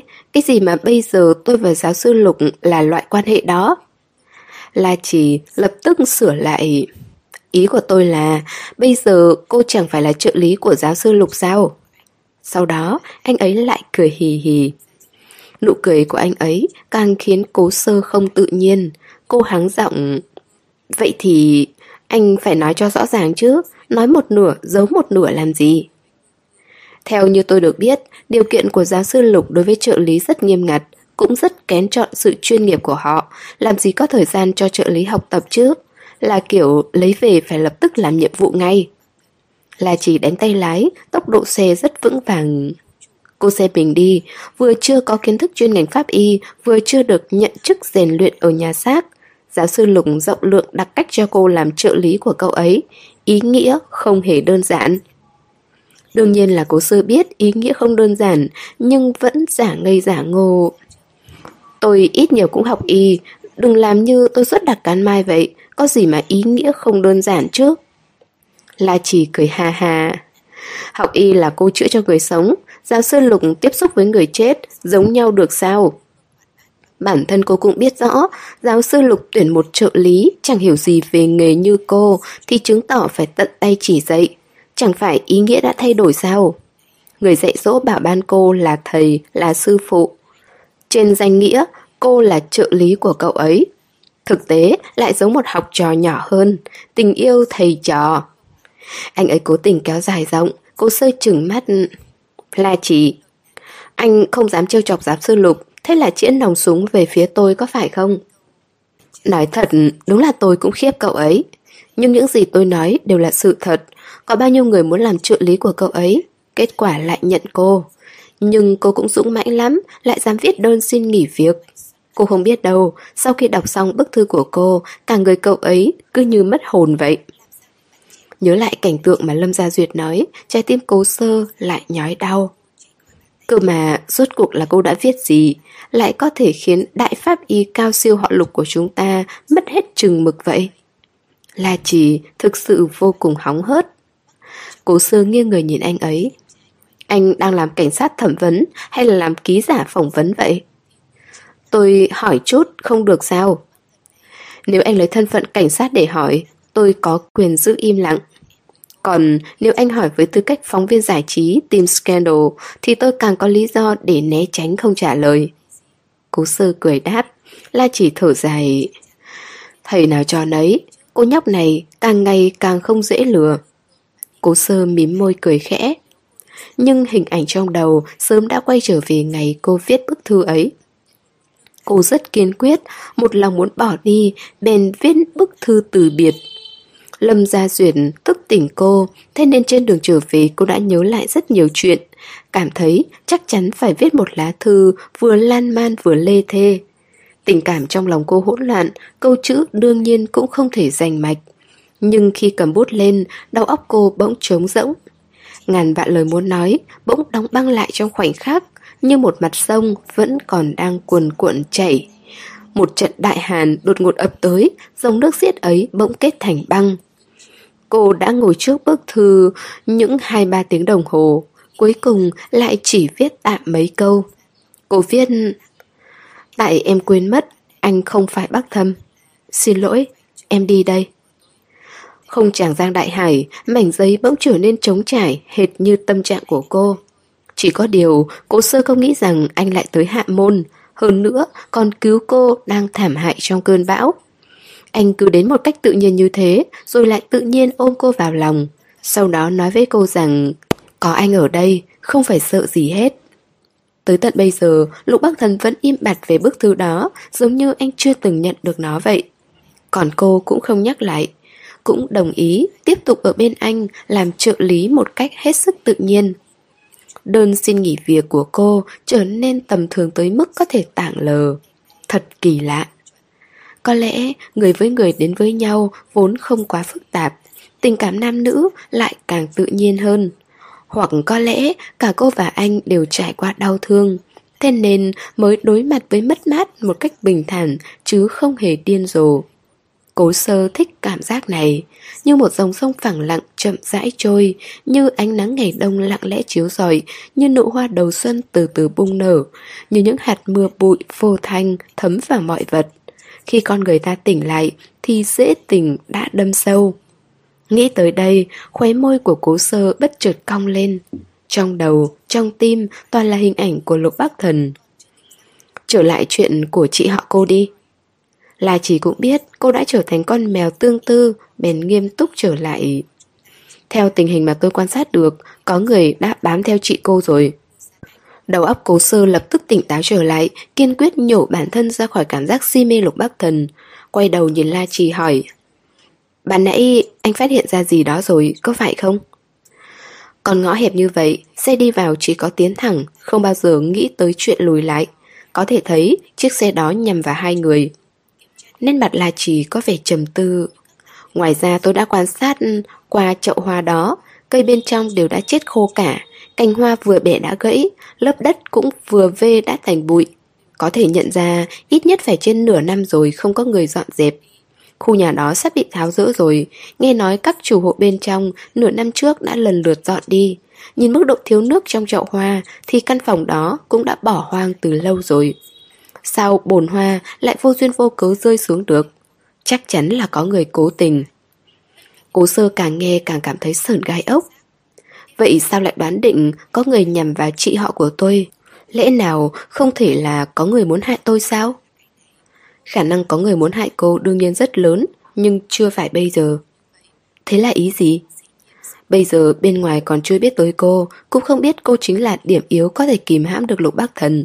Thế nên có thể nói, người muốn hại cô bây giờ chưa xuất hiện. La Trì tiến hành phân tích cực kỳ không phúc hậu. Cô đã ở Thượng Hải một khoảng thời gian rồi mà vẫn không sao, sao chị họ cô vừa tới là có chuyện. Một câu nói thức tỉnh người trong mộng, cô sơ bừng tỉnh ngộ. Chỉ là nghe lời ấy của La Trì, trong lòng cô ít nhiều cảm thấy không thoải mái. Cô không muốn trở thành điểm yếu của lục bác thần Nếu có thể cô càng muốn trở thành đôi cánh của anh Nếu cả đời này anh đã định sẵn là một vị thần tài năng Thì cô cũng tuyệt đối không làm kẻ liên lụy tới anh Cô sẽ dốc hết sức mình để có thể như hổ thêm cánh. Nhưng mà, chị họ tôi làm việc rất có chừng mực, Sao có thể gây hấn với ai? La chỉ trầm mặc một lúc mới nói, Tôi cảm thấy có lẽ chị họ cô còn chuyện giấu cô. Cố sơ ngẩn người. Chắc không thể nào đâu. La chỉ quay đầu nhìn cô. Cô có thể bảo đảm biết rõ mọi chuyện của cô ấy không? Câu hỏi này khiến cố sơ nghẹn lời. Dĩ nhiên đây chỉ là phân tích bước đầu của tôi Lòng cố sơ dối bởi Vậy chị ấy liệu có gặp nguy hiểm không? Có vệ sĩ mà. Nói thì nói vậy, nhưng cố sơ vẫn cảm thấy bất an. Khi trở về nhà, cô sơ lại gọi điện cho hứa đồng. Thấy chị ấy không có gì bất thường mới yên tâm hơn chút. Cuộc gọi vừa kết thúc, điện thoại của Lục Bắc Thần đã tới. Rất kịp thời, xem ra là La Trì đã báo cáo hành trình cho anh, thế nên anh biết rất rõ, giờ cô về nhà. La Trì nói, chị họ em có lẽ đã giấu giếm một số tình hình, nhưng em không đồng tình lắm với quan điểm của anh ấy. Sau khi nghe thấy giọng anh, cô sơ cũng mặc kệ bên kia đang là mấy giờ, sốt sắng miêu tả lại cho anh tình huống tối nay gặp phải. Sau đó còn nói với anh suy luận của La Trì. Lục Bắc Thần nghe xong bèn nói Sơ sơ, em phải biết bất kỳ ai cũng đều có bí mật. Ý anh là anh cũng đồng tình với quan điểm của La trí Không phải là tán đồng, đó là phân tích sơ bộ có được trước mắt. Lục Bắc Thần kiên trì chỉ dạy Em cũng là người đã trải qua một vụ án rồi Nên hiểu có rất nhiều chuyện không thể đi theo tình cảm. Cố sơ thở dài nặng nề Cuộn người nằm trên sofa. Sơ sơ Lục bác thần gọi. Ừ em nghe đây. Cô buồn buồn. Bên kia nhận ra tâm trạng của cô không vui Bên cười khẽ. Cố gắng tự chăm sóc bản thân, Đừng để anh lo lắng. Ừ Bên anh sao rồi? Cố sơ điều chỉnh lại tư thế. Không cần lo. Đối với chuyện quỹ tài chính, Cố sơ đương nhiên là lực bất tòng tâm. Chỉ có nước lo lắng, Thế nên một câu không cần lo lắng của lục bắc thần Chẳng thể khiến cô yên tâm hơn. Cô khẽ lẩm bẩm. Vậy có phải rất lâu nữa Anh mới quay về không? Nhớ anh à Anh cười hỏi. Em không nói thế. Nếu em nói một câu, Anh sẽ lập tức quay về. Anh hạ giọng. Đây là một lời dụ dỗ cực hiệu quả, Cũng là mong ước trong lòng cô.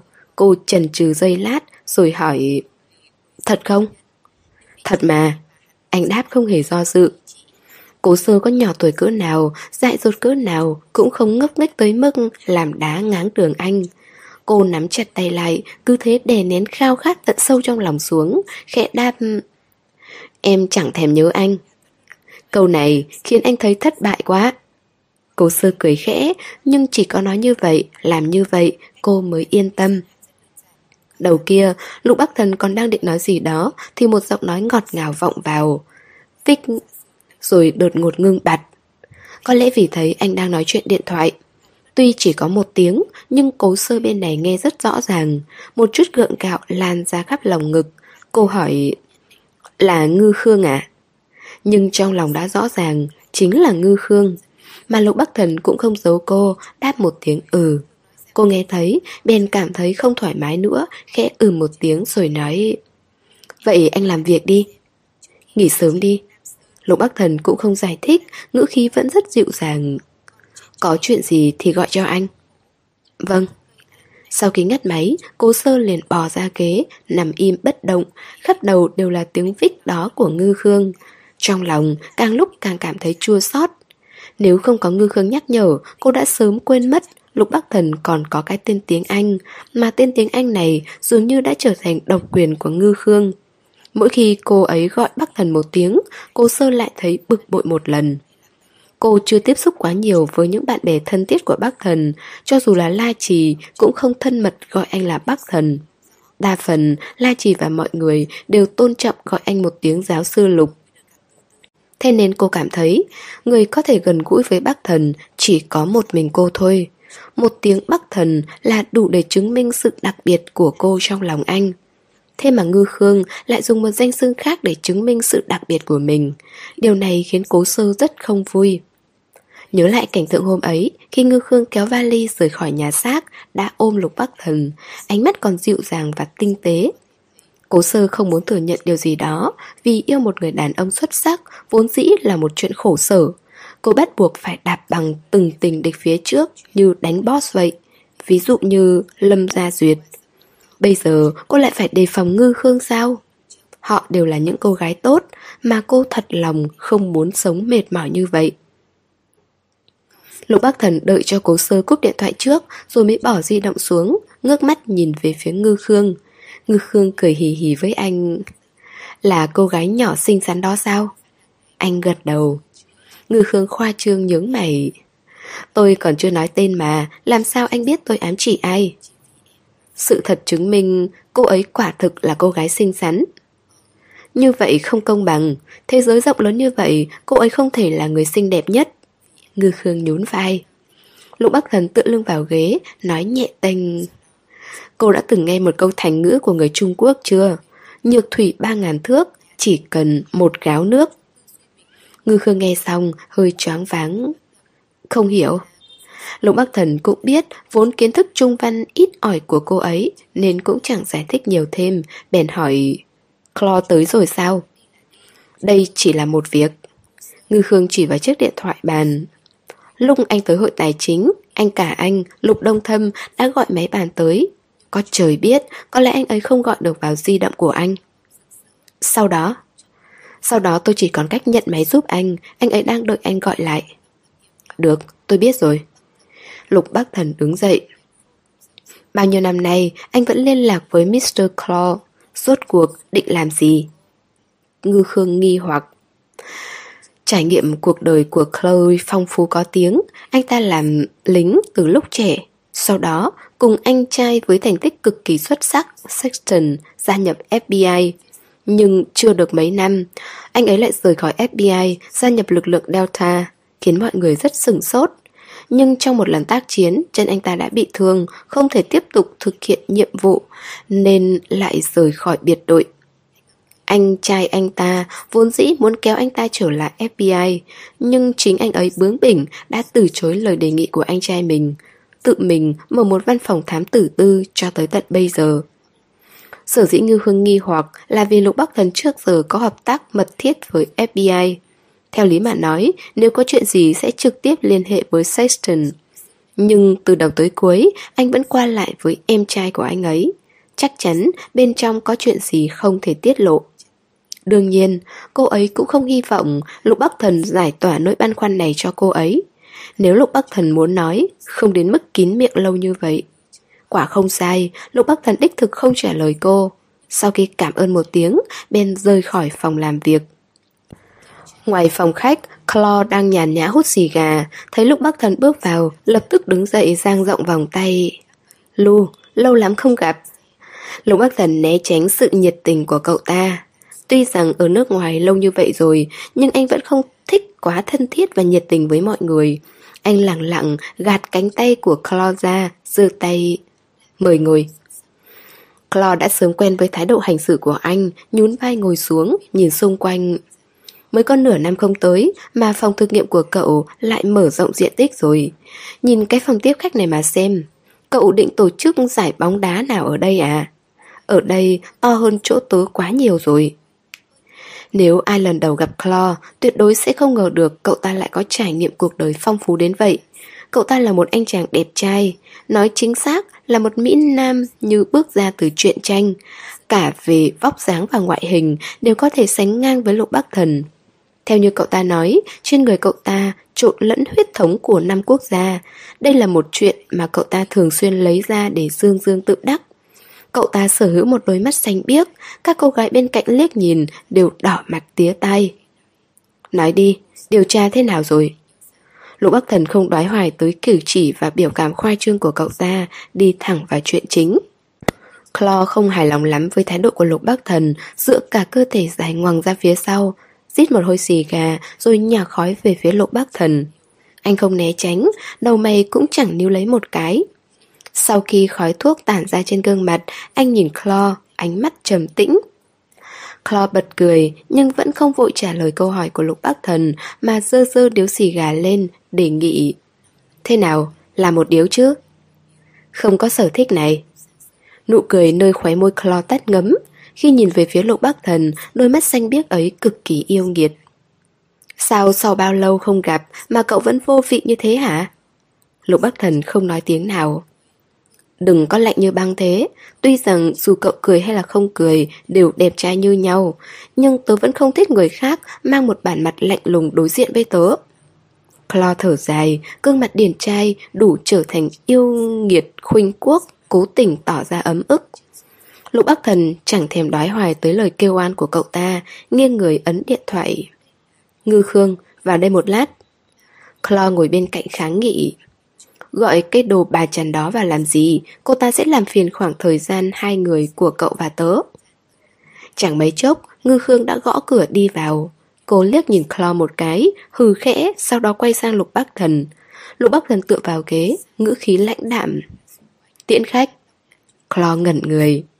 Ngư Khương cố nhịn cười, bước lên, thể hiện tư thế mời. Mr. Claw, tôi tiễn anh. Đợi đã. Claw đập bộ một cái vào tay Ngư Khương, bực bội. Tôi nói tôi về chưa? Cái đập tay ấy không hề nhẹ, Ngư Khương đau đớn xoa mu bàn tay, gào lên với cậu ta. Anh đánh phụ nữ hả? Có phong độ đàn ông hay không? Claw nhíu mày. Cô phải cảm ơn tôi vì tôi còn sót lại một chút phong độ đàn ông. Nếu không, cô sẽ bay thẳng ra ngoài cửa sổ. Anh...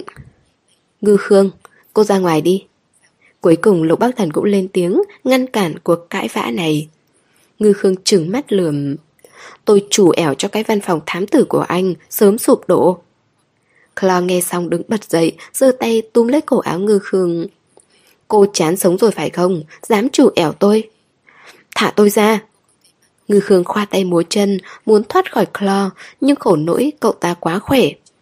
Lục Bắc Thần bình tĩnh nhìn cảnh ấy, sau đó lại điềm đạm nói một câu. Nếu có ân oán cá nhân, mời ra ngoài giải quyết. Ân oán cá nhân? Clo bật cười, ánh mắt nửa chính nửa tà. Trên đời này, chẳng có mấy người lọt được vào mắt tôi. Cô ta xứng có ân oán cá nhân với tôi sao? Ngư Khương nhìn cậu ta đầy phẫn nộ. Nhưng giận dữ gì thì giận dữ, câu nói này của Claude đúng là không sai. Con người anh trước giờ vẫn rất tự mãn tự đại, mắt hệt như mọc trên đỉnh đầu vậy. Nhưng cậu ta cũng có quyền được cao ngạo như thế. Tuy rằng vì bị thương mới phải rời khỏi lực lượng Delta, nhưng nghe nói với khả năng tác chiến của cậu ta, nếu muốn quay trở lại đó là chuyện dễ như trở bàn tay.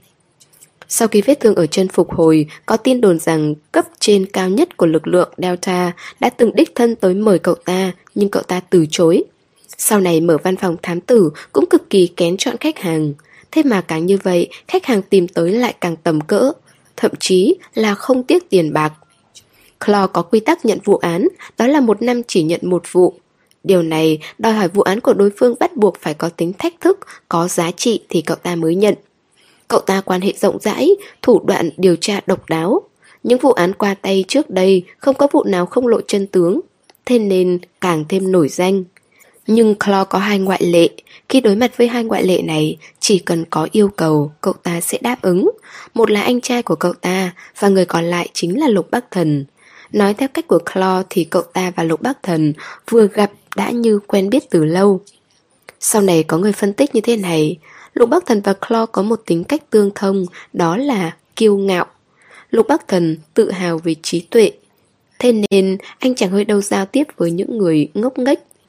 Claw hãnh diện về ngoại hình, thế nên cậu ta cũng lại không thích tiếp xúc với những người xấu xí.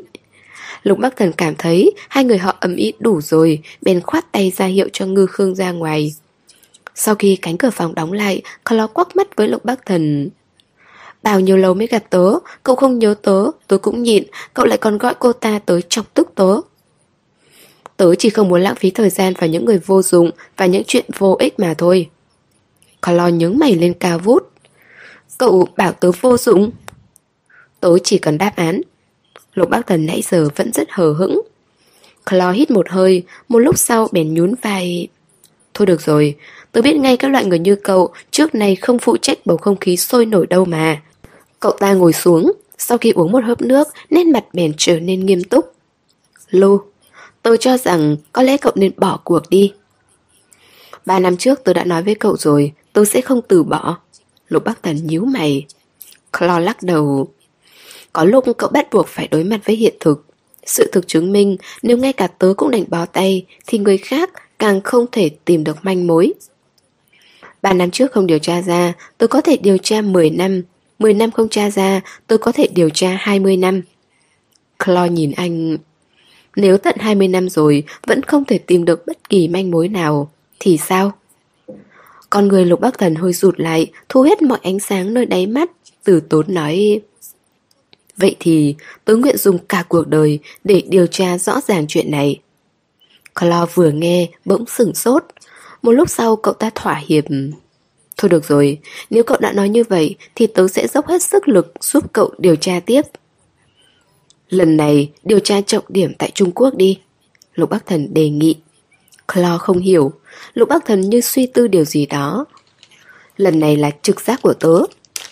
Anh rất ít khi trực tiếp xét đoán một việc gì. Về điểm này clo cũng biết rõ.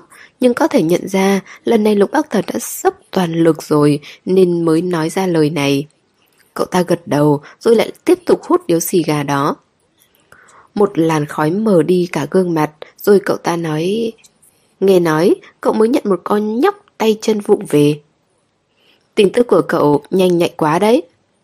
Liên quan tới việc cố sơ làm trợ lý, Anh không công bố ra ngoài, Thế nên không có nhiều người biết.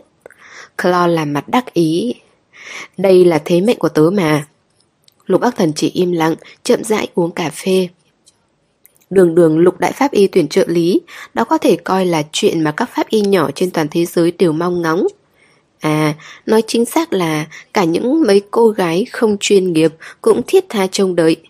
Đây là chuyện lớn, thế là cứ lặng lặng thu nhận, không giống phong cách của cậu. Lặng thầm, thế mà vẫn bị người ta biết được, xem ra sau này công tác bảo mật của tớ phải làm triệt để hơn nữa mới được. Claw thở dài. Cậu nói vậy khiến tớ đau lòng quá đi, tớ quan tâm tới cậu mới đi điều tra, lỡ như đó là người muốn giết cậu thì sao? Vậy kết quả điều tra thế nào? Lục bác Thần cười khẽ. Một cô bé mới 25 tuổi, cánh còn non lắm, trở thành trợ lý của giáo sư Lục lừng danh, quả là trò cười. Nếu không phải biết cô ấy họ cố, tớ thật sự có thể coi đó là người có ý định hại cậu đấy. Claw trêu chọc. Lục bác Thần không kinh ngạc. Clo cười phân tích. Cô ấy từng hẹn hò với em trai cậu, bây giờ cậu nhận cô ấy là có ý gì? Xét về độ chuyên nghiệp, cô ấy không bằng đồ bà Trần ban nãy đánh nhau với tớ. Xét về trình độ văn hóa, cô ấy còn chưa học xong đại học. Không bằng được cô thiên kim tiểu thư trở mặt với cậu. Lâm Gia Duyệt Xét về vóc dáng, cậu đang tuyển trợ lý, chứ đâu có tìm tình nhân. Cũng xinh xắn, động lòng người đấy, nhưng cậu đâu phải nhằm vào diện mạo của đối phương. Thế nên, nghĩ đi nghĩ lại, cậu tuyển cô ấy là có mục đích khác. Lục bác thần chỉ cười không nói. Cậu muốn thay em trai chăm sóc cô ấy. Hoặc là cậu thấy người ta xinh đẹp, xinh lòng háo sắc ư. Lục bác thần nhướng mày.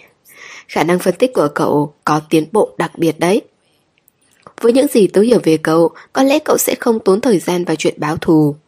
Vậy thì... cậu thích cô ấy rồi.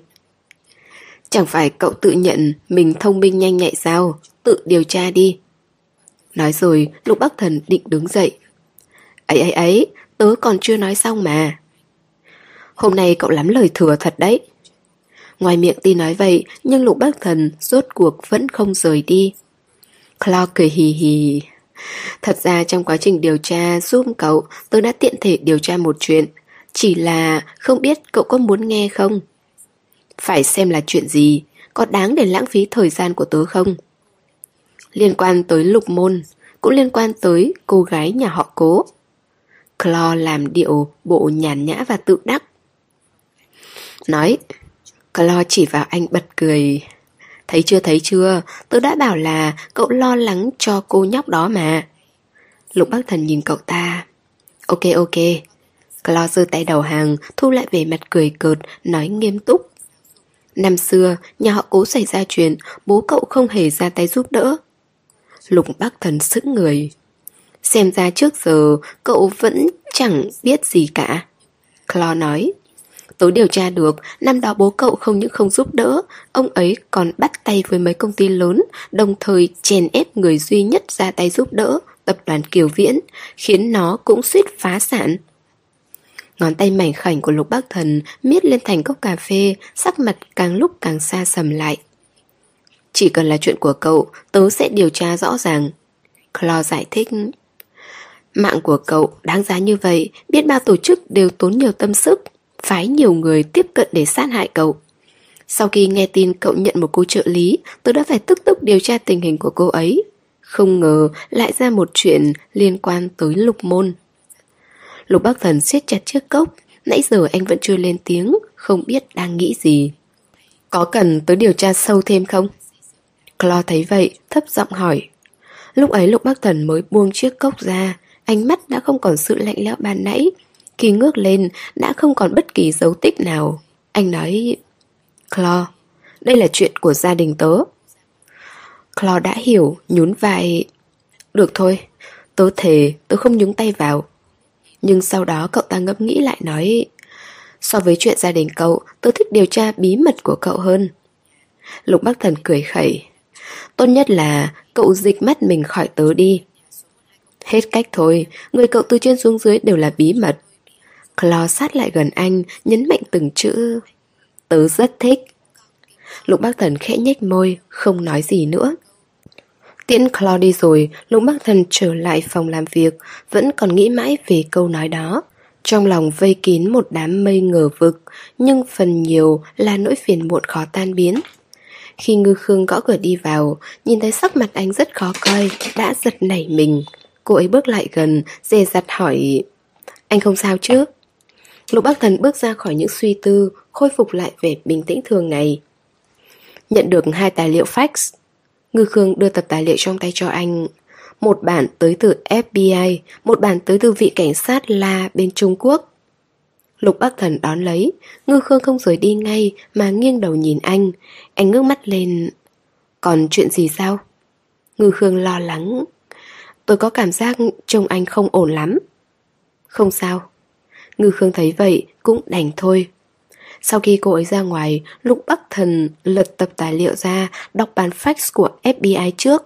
Sau khi liếc qua, lập tức nhíu mày, anh bèn cầm bản fax của La Trì lên. Sau khi xem xong, sắc mặt lạnh lẽo. Điện thoại bàn vang lên. Rất lâu sau Lục Bắc Thần mới nhận máy, giọng nói đầu kia trầm ổn. Em nên tuyển một trợ lý đáng tin cậy.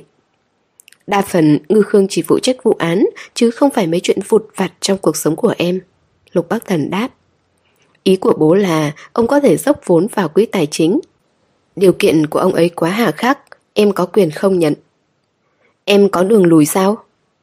Trước giờ em vẫn thích giữ lại đường lùi cho mình. Đầu kia thở dài. Nhưng hà tất phải trở mặt với bố chứ? Có quá nhiều thứ đáng để trở mặt. Còn có ý khác ư? Em chỉ cảm thán thôi. Bác thần, mấy năm nay thế lực nhà họ Lâm phát triển như diều gặp gió, tới cả bố chúng ta cũng phải kiêng rẻ Lâm tưởng vài phần. Sao em nhất quyết phải thể hiện bản thân lúc này chứ? Ánh mắt lục bác thần có phần u ám.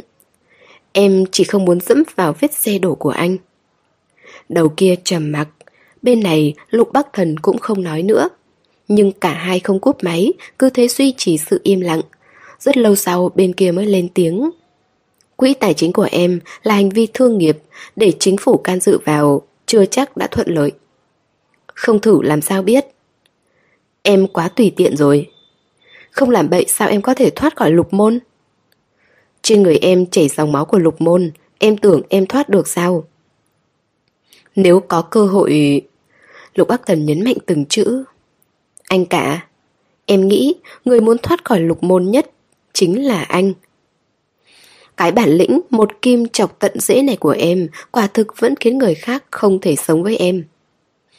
Thế nên trong mắt ông ấy, Bắc Thâm là đứa hiểu chuyện hơn. Đầu kia cười khẽ, nhưng giống như là hết cách.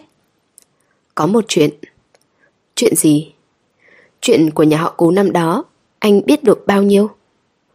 Chuyện nhà họ cố ư? Đầu kia hơi do dự. Em muốn hỏi gì? Những gì liên quan tới lục môn, em đều muốn hỏi. Đầu kia cất giọng nghiêm nghị.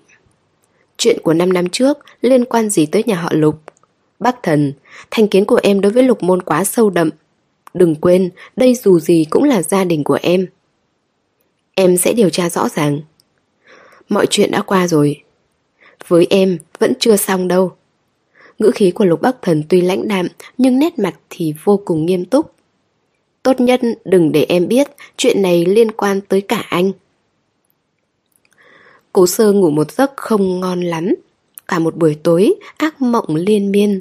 Đầu tiên là cô mơ thấy cô đi trong một con ngõ tối om, có một thứ giống như người giấy đang lái xe lăn ở phía sau cô.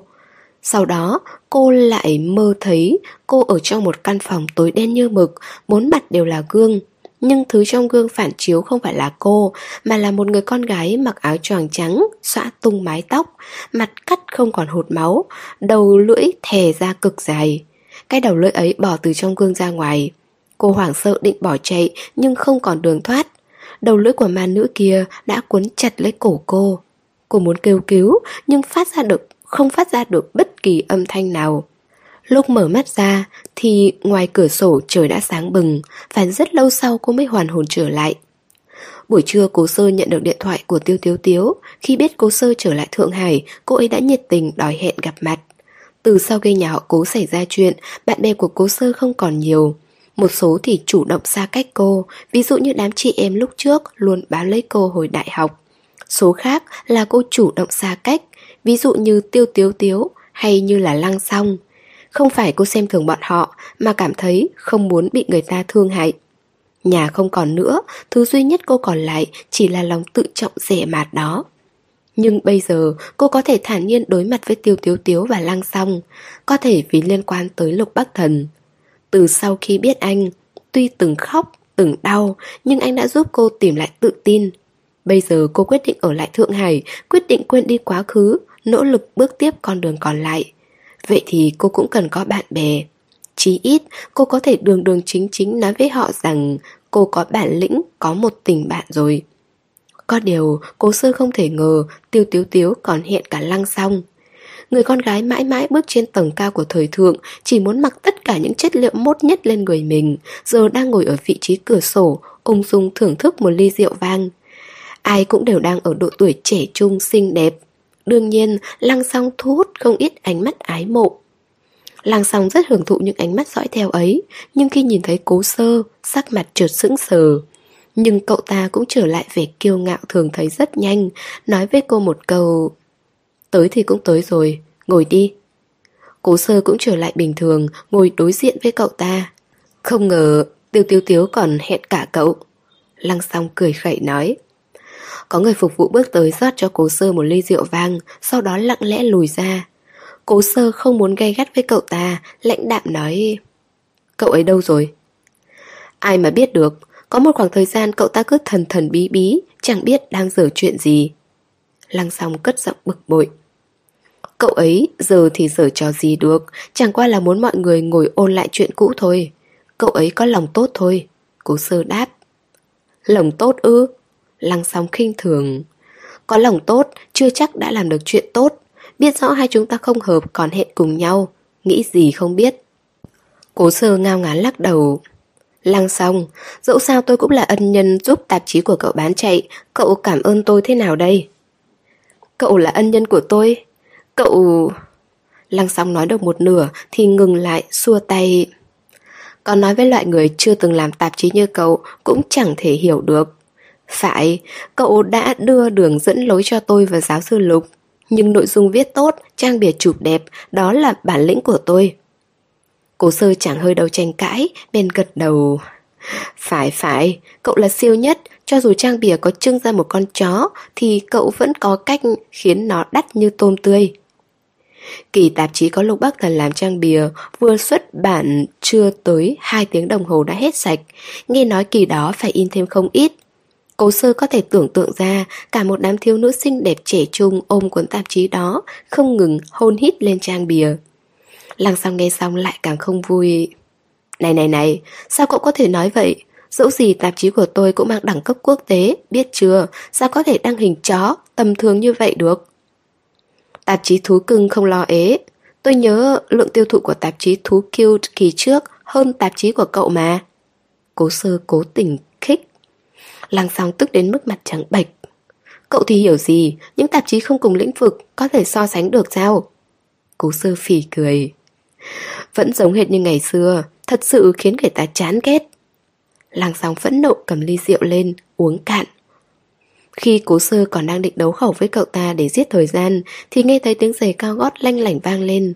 Đồng thời, một giọng nói vui vẻ vang lên trên đỉnh đầu. Nói chuyện gì mà rôm giả vậy? Cả hai cùng ngẩng đầu lên. Trước mặt là một thiếu nữ tươi trẻ dáng hình cứ gọi là nóng bỏng, thanh mảnh, thon thả. Chỗ nào cần gầy là gầy, cần nở nang là nở nang. Dùng chữ S để hình dung hoàn toàn chính xác. Mái tóc màu hạt rẻ được thả tung, dài quá vai, tóc mai hơi xoăn lại, cực kỳ tây.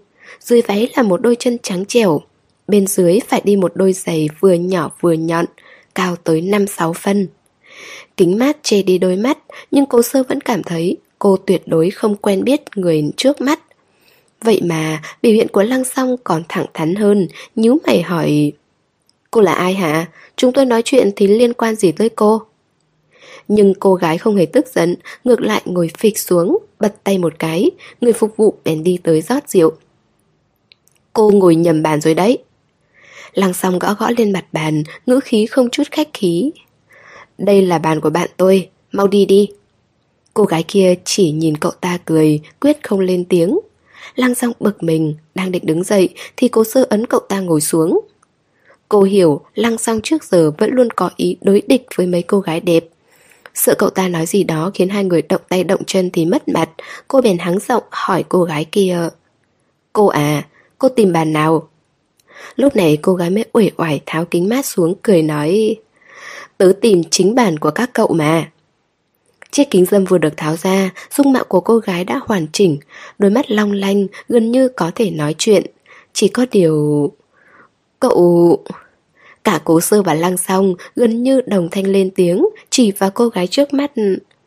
Tiêu tiếu tiếu. Tiêu tiếu tiếu cười rạng rỡ, càng khiến cho gương mặt nhỏ thêm phần sinh động. Cậu ấy hất nhẹ mái tóc rồi nói Nghe lăng song nói mấy chữ, Bạn của chúng tôi quả là thoải mái. Tôi còn tưởng cậu chưa bao giờ coi tôi là bạn cơ đấy. Tiêu tiếu tiếu gọi cả một bàn thức ăn, Đồ ăn và đồ chay được kết hợp rất tỉ mỉ. Nhưng lăng song và cố sơ chẳng màng tới chuyện ăn uống nữa, Cứ nhìn chăm chăm vào gương mặt cậu ấy, Quan sát cả dáng người cậu ấy. Rất lâu sau, cố sơ mới nói, Tiếu tiếu, Cậu có thể nói cho tớ biết Rốt cuộc đã xảy ra chuyện gì rồi không? Tiêu Tiếu Tiếu trước đây là một cô bạn béo ục ịch. Lần trước gặp, cậu ấy vẫn còn từ chối thịt thà. Sao mấy một thời gian, Cả người từ trên xuống dưới đã biến đổi rồi. Nếu không nhờ có tiếng cười và đôi mắt của cậu ấy, Cố sơ chắc chắn không thể nhận ra cô gái lạ lướt trước mặt, Chính là Tiêu Tiếu Tiếu. Theo như cố sơ được biết, Chỉ tính riêng hồi ở đại học, Đã có không ít lần Tiêu Tiếu Tiếu nảy sinh suy nghĩ muốn giảm cân. Trong đó, có 10 lần liều mạng thực hiện Lần hạ quyết tâm nhất là học kỳ 2 năm thứ hai. Vừa vào học là cậu ấy đã dục dịch chuẩn bị giảm cân. Khi bị truy hỏi mới biết, Trong kỳ nghỉ cậu ấy đã tỏ tình với một anh chàng Nhưng không thành công. Tiêu tiêu tiếu, quy kết mọi chuyện do là cái đống mỡ mùa đông đã ấm, Mùa hạ lại còn ấm hơn của mình. So với trải nghiệm giảm cân bữa được bữa cái của khi trước, Thì lần đó Tiếu Tiếu quả thực rất kiên quyết. Cậu ấy lựa chọn một phương pháp bi thảm nhất trần gian để ngược đãi bản thân, lên mạng download cách thức tuyệt thực để giày vò mình. Sau đó, một động vật ăn thịt bắt đầu dừng ăn thịt, ngày nào cũng chỉ mang một chai nước lên lớp. Kết quả tới ngày thứ ba, cậu ấy bị đưa vào phòng y tế của trường. Tiêu Tiếu còn cố nói trong lúc mơ màng. Tới ngày thứ tư là được rồi, các cậu cứ mặc kệ tớ khiến cho các bác sĩ y tế của trường tức tới nỗi treo xong cho cậu ấy chai dịch dinh dưỡng là quay phát đi luôn. Trải nghiệm lần đó kết thúc sau 3 ngày liên tục, cuối cùng một con gà quay to đùng để chấm dứt mọi tinh thần chiến đấu giảm cân. Theo như lời tiêu tiếu tiếu nói, tớ không thể cố tới ngày thứ tư, trên mạng nói rồi, tới ngày thứ tư sẽ không cảm thấy đói nữa. Cả người cứ như đang bay lâng lâng vậy. Lúc ấy lăng xong đã châm chọc một câu phải, chết đói xử nó rồi, hồn ma thì dĩ nhiên là bay nhẹ nhàng rồi. Hai người họ còn vì chuyện tuyệt thực liệu có ích hay không mà tranh cãi đúng hai tiếng đồng hồ. Về sau cố sư cũng đọc những bài báo liên quan. Tuyệt thực phần nhiều thiên về tu tâm dưỡng tính, phải có cách thức, phương pháp, đâu có làm bừa như tiêu tiếu tiếu chứ. Qua lần giảm cân thất bại đó, tiếu tiếu đã từ bỏ. Thích ăn cứ ăn, thích chơi cứ chơi, sau này cố sơ chẳng có thời gian lo cho cậu ấy nữa, Cũng không rõ Tiếu Tiếu có lấy lớp mỡ trên người mình ra hành hạ nữa không. Thật ra trong mắt cố sơ Tiêu Tiếu không hề mập. Cậu ấy chẳng thể coi là loại con gái, Khi đi đường thịt mỡ cũng rung loạn lên. Cậu ấy tròn trịa vừa đủ, Cộng thêm gương mặt trời sinh đã phính như trẻ em mới sinh. Thật ra là dễ thương. Nếu quan sát kỹ tướng mạo của cậu ấy ngũ quan cũng rất sắc sảo, xinh đẹp Chỉ tại bản thân cậu ấy không tự tin mà thôi thêm cả lăng xong, cứ vài hôm lại gọi cậu ấy là đồ mập này đồ mập kia. Nên Tiếu Tiếu cũng tự nhận bản thân chính là một cô mập. Thế mà bây giờ, ngay trước mắt đây, Tiếu Tiếu như biến thành một người khác, không còn gương mặt phúng phính ấy nữa, mà chính là kiểu mặt trái xoan khá thích ảnh bây giờ. Xương đòn tinh tế cũng đã lộ ra, vòng eo thon gọn dịu dàng tới mức người ta chỉ muốn ôm ngay. Cậu ấy gọi không ít món, nhưng lúc ăn chỉ gấp đồ chay, sau đó từ tốn đáp lại thắc mắc của cố sơ. Có chuyện gì xảy ra đâu, tớ trở nên xinh đẹp, các cậu không mừng cho tớ sao? Nói rồi cậu ấy lại hứng khởi rút gương ra soi. Thay đổi lộ liễu lắm sao? Nếu cậu không nói với tớ cậu chính là tiêu tiếu tiếu, tớ tuyệt đối không nhận ra. Cố sơ thở dài. Còn tiêu tiếu tiếu thì cười hỉ. Vậy cậu cảm thấy bây giờ tớ có xinh không? Cố sơ gật đầu. Rất đẹp mới đúng. Tiêu tiêu tiêu khi xưa là một con sâu đo dễ thương, thì giờ đã phá kén thành bướm rồi. Lăng song khinh thường. Cậu quả là chịu chơi đấy, chạy qua Hàn Quốc à, tốn không ít tiền có đúng không? Đang dưng tôi chạy qua Hàn Quốc làm cái gì? Cậu không chạy qua Hàn Quốc mà lại trở thành bộ dạng này. Lăng song giơ tay ra, chỉ cậu ấy từ trên xuống dưới. Chỗ này phải dùng bao nhiêu dao kéo, nhất là cái mặt nhỏ này. Chẹp chẹp. Ngoài việc hút mỡ và cấy mỡ tự thân, tôi không làm gì hết. Tiêu tiêu tiêu khẽ nhớ mày, đôi mắt vì không vui mà có thêm phần biểu cảm, càng lúc càng thêm rực rỡ. Cậu ấy giơ tay, chỉ vào mặt mình. Cậu thấy mặt mũi mồm miệng tớ có thay đổi không? Tớ không có như người ta, nào là nâng mắt nâng mũi gọt cằm cái gì gì đó. Bác sĩ nói rồi, ngũ quan của tớ rất đẹp, không cần sửa chữa cái gì cả. Cậu đi hút mỡ á? Cổ sư kinh ngạc. Đúng thế, nếu không đống mỡ thừa trên người tớ thì phải làm sao đây? Hút mỡ là cách giải quyết nhanh nhất rồi. Tiêu tiêu tiếu nét mặt đắc ý. Lăng xong quan sát tỉ mỉ cậu ấy từ trên xuống dưới, câu mày. Cậu lừa ai hả? Cậu tưởng tôi chưa nhìn thấy ai hút mỡ không bằng. Hút mỡ chỉ gầy đi thôi, sao có thể khiến cậu đẹp lên được? Người ta gầy đi thì sẽ sinh lên, biết chưa? Tiêu tiêu tiêu bây giờ cũng trở thành một đại mỹ nhân rồi, nói năng tự nhiên có trọng lượng, nói xong lại cười. Ấy, nói vậy là cậu thừa nhận tôi đẹp hơn cậu rồi. Thôi đi, tôi chưa có thừa nhận. Nhưng cố sơ lại không nghĩ tới những chuyện ấy, cô kéo tay tiếu tiếu rồi lại đánh giá thêm một lượt mới lo lắng hỏi... Cậu hút mỡ bao lâu rồi? Có tác dụng phụ gì không? Cậu tới cơ sở y tế hay là thẩm mỹ viện? Có an toàn không? Không phải cô chưa từng thấy những ví dụ của việc hút mỡ, quả thực rất đáng sợ. Cô không muốn thấy Tiếu Tiếu cũng trở nên như vậy. Tiêu Tiêu Tiếu xẻ cánh tay ra cho cố sơ xem. Tự cậu nhìn xem có tìm thấy vết thương của tớ không? Cố sơ tìm qua, cánh tay Tiêu Tiếu nhẫn mịn, một chút thương tích cũng không có. Chắc chắn là trên chân, trên eo, ai lại để lộ thương tích ra ngoài chứ? Lăng song bực bội nói. Tiêu tiêu tiếu trừng mắt lườm lăng song mặc kệ khẩu khí ghen tị của cô bạn, nhìn về phía cố sơ. Trên người tớ, tổng cộng chỉ có ba vết thương thôi, nhưng đều cực kỳ cực kỳ nhỏ. Cậu xem đi, ở đây có một cái. Cậu ấy thò cánh tay ra, chỉ vào vị trí bắp tay. Cố sơ tò mò nhìn qua, đúng là có một vết thương rất nhỏ, nhưng nếu không được tiếu tiếu nhắc, cô còn tưởng đó chỉ là một vết hằn không đáng quan tâm. Màu chỉ nhợt hơn màu da một chút thôi. Cô sững sờ. Kỹ thuật của chỗ này cũng siêu quá đấy.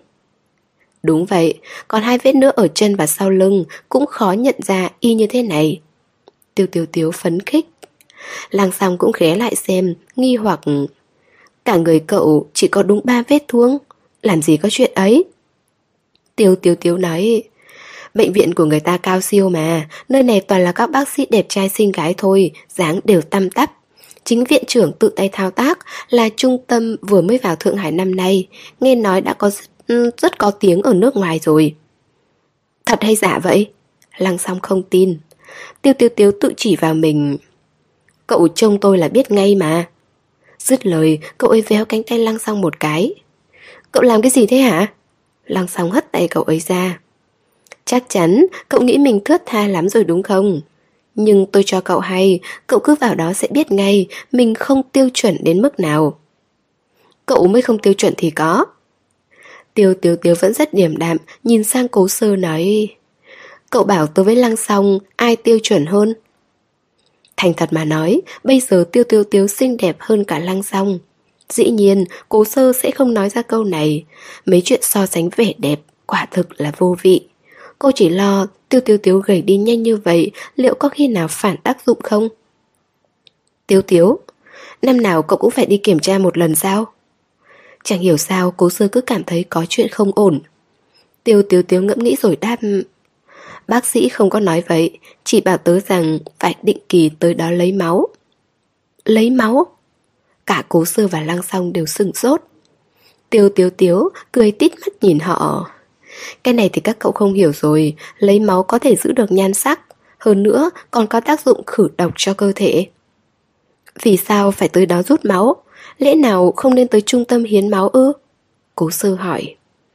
Tới đó rút máu có thể được lấy dung dịch làm đẹp.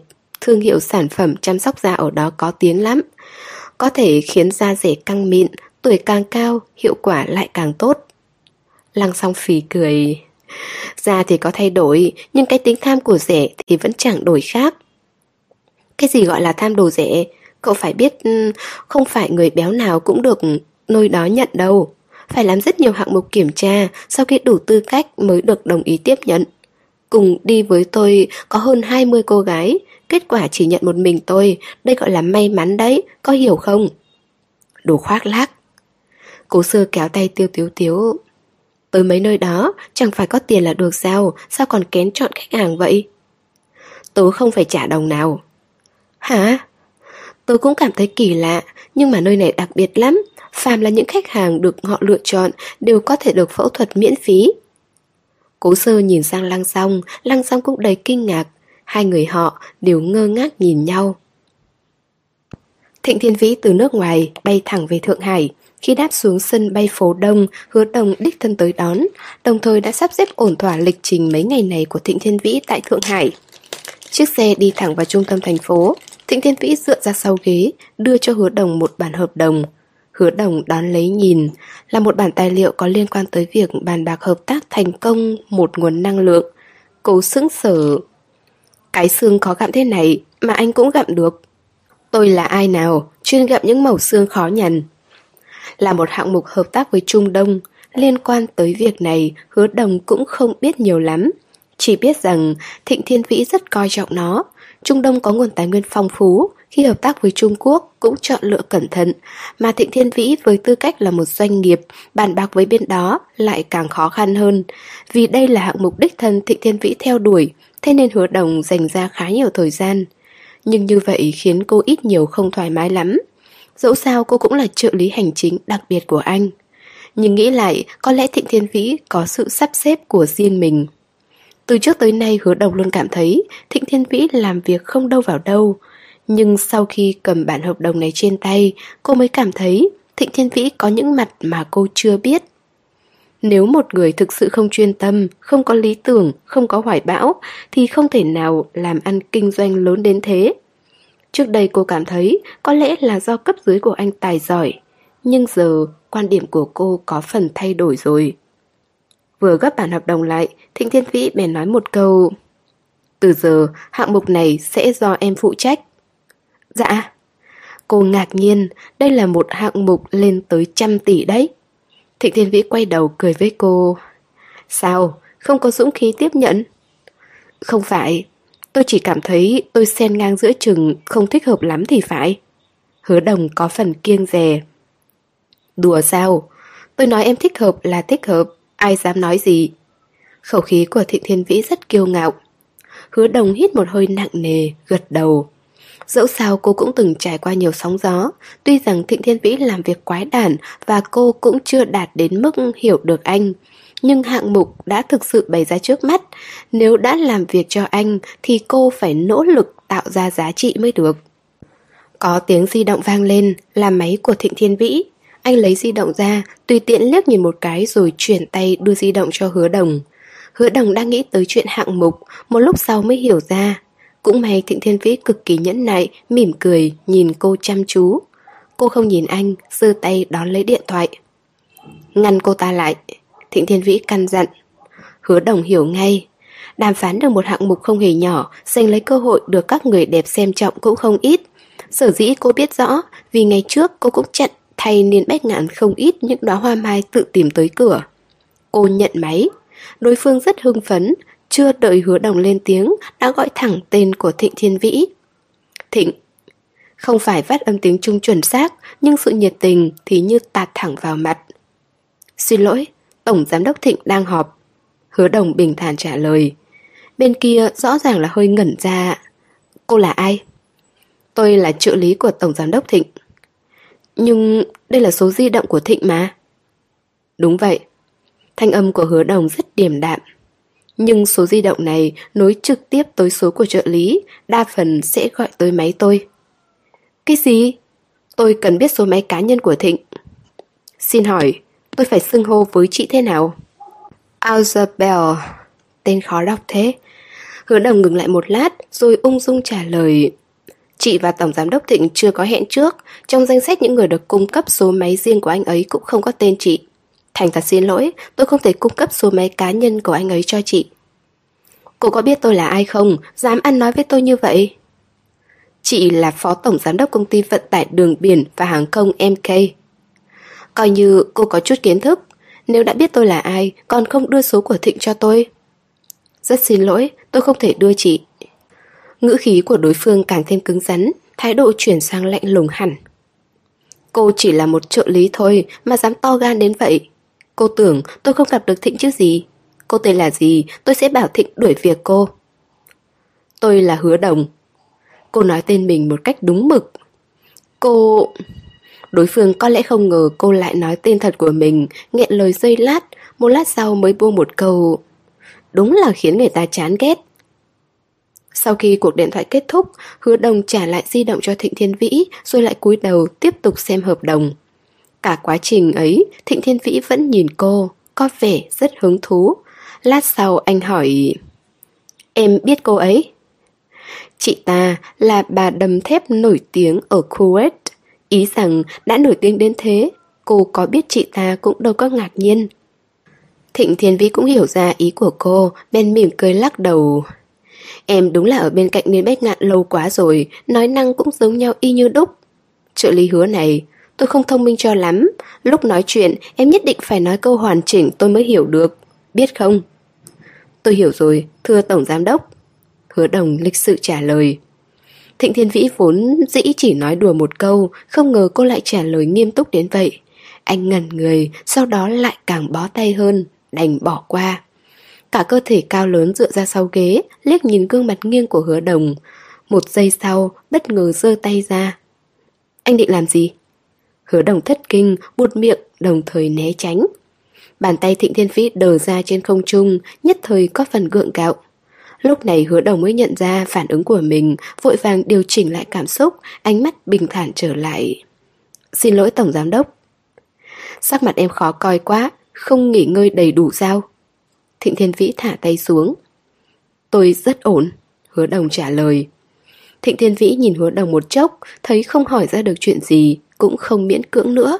Mắt anh lướt qua gương chiếu hậu, nói với tài xế. Lát nữa vòng vào trung tâm thành phố, đừng về khách sạn vội. Tài xế gật đầu. Hứa đồng giải thích, nhìn đồng hồ đeo tay rồi nói Tổng giám đốc Thịnh, nửa tiếng nữa anh còn phải gặp mặt chủ tịch hứa. Lần gặp mặt này đã hẹn từ tháng trước rồi, anh còn vòng vào trung tâm sẽ lỡ thời gian. Có chiếc xe nãy giờ vẫn bám theo chúng ta. Thịnh Thiên Vĩ khẽ nói.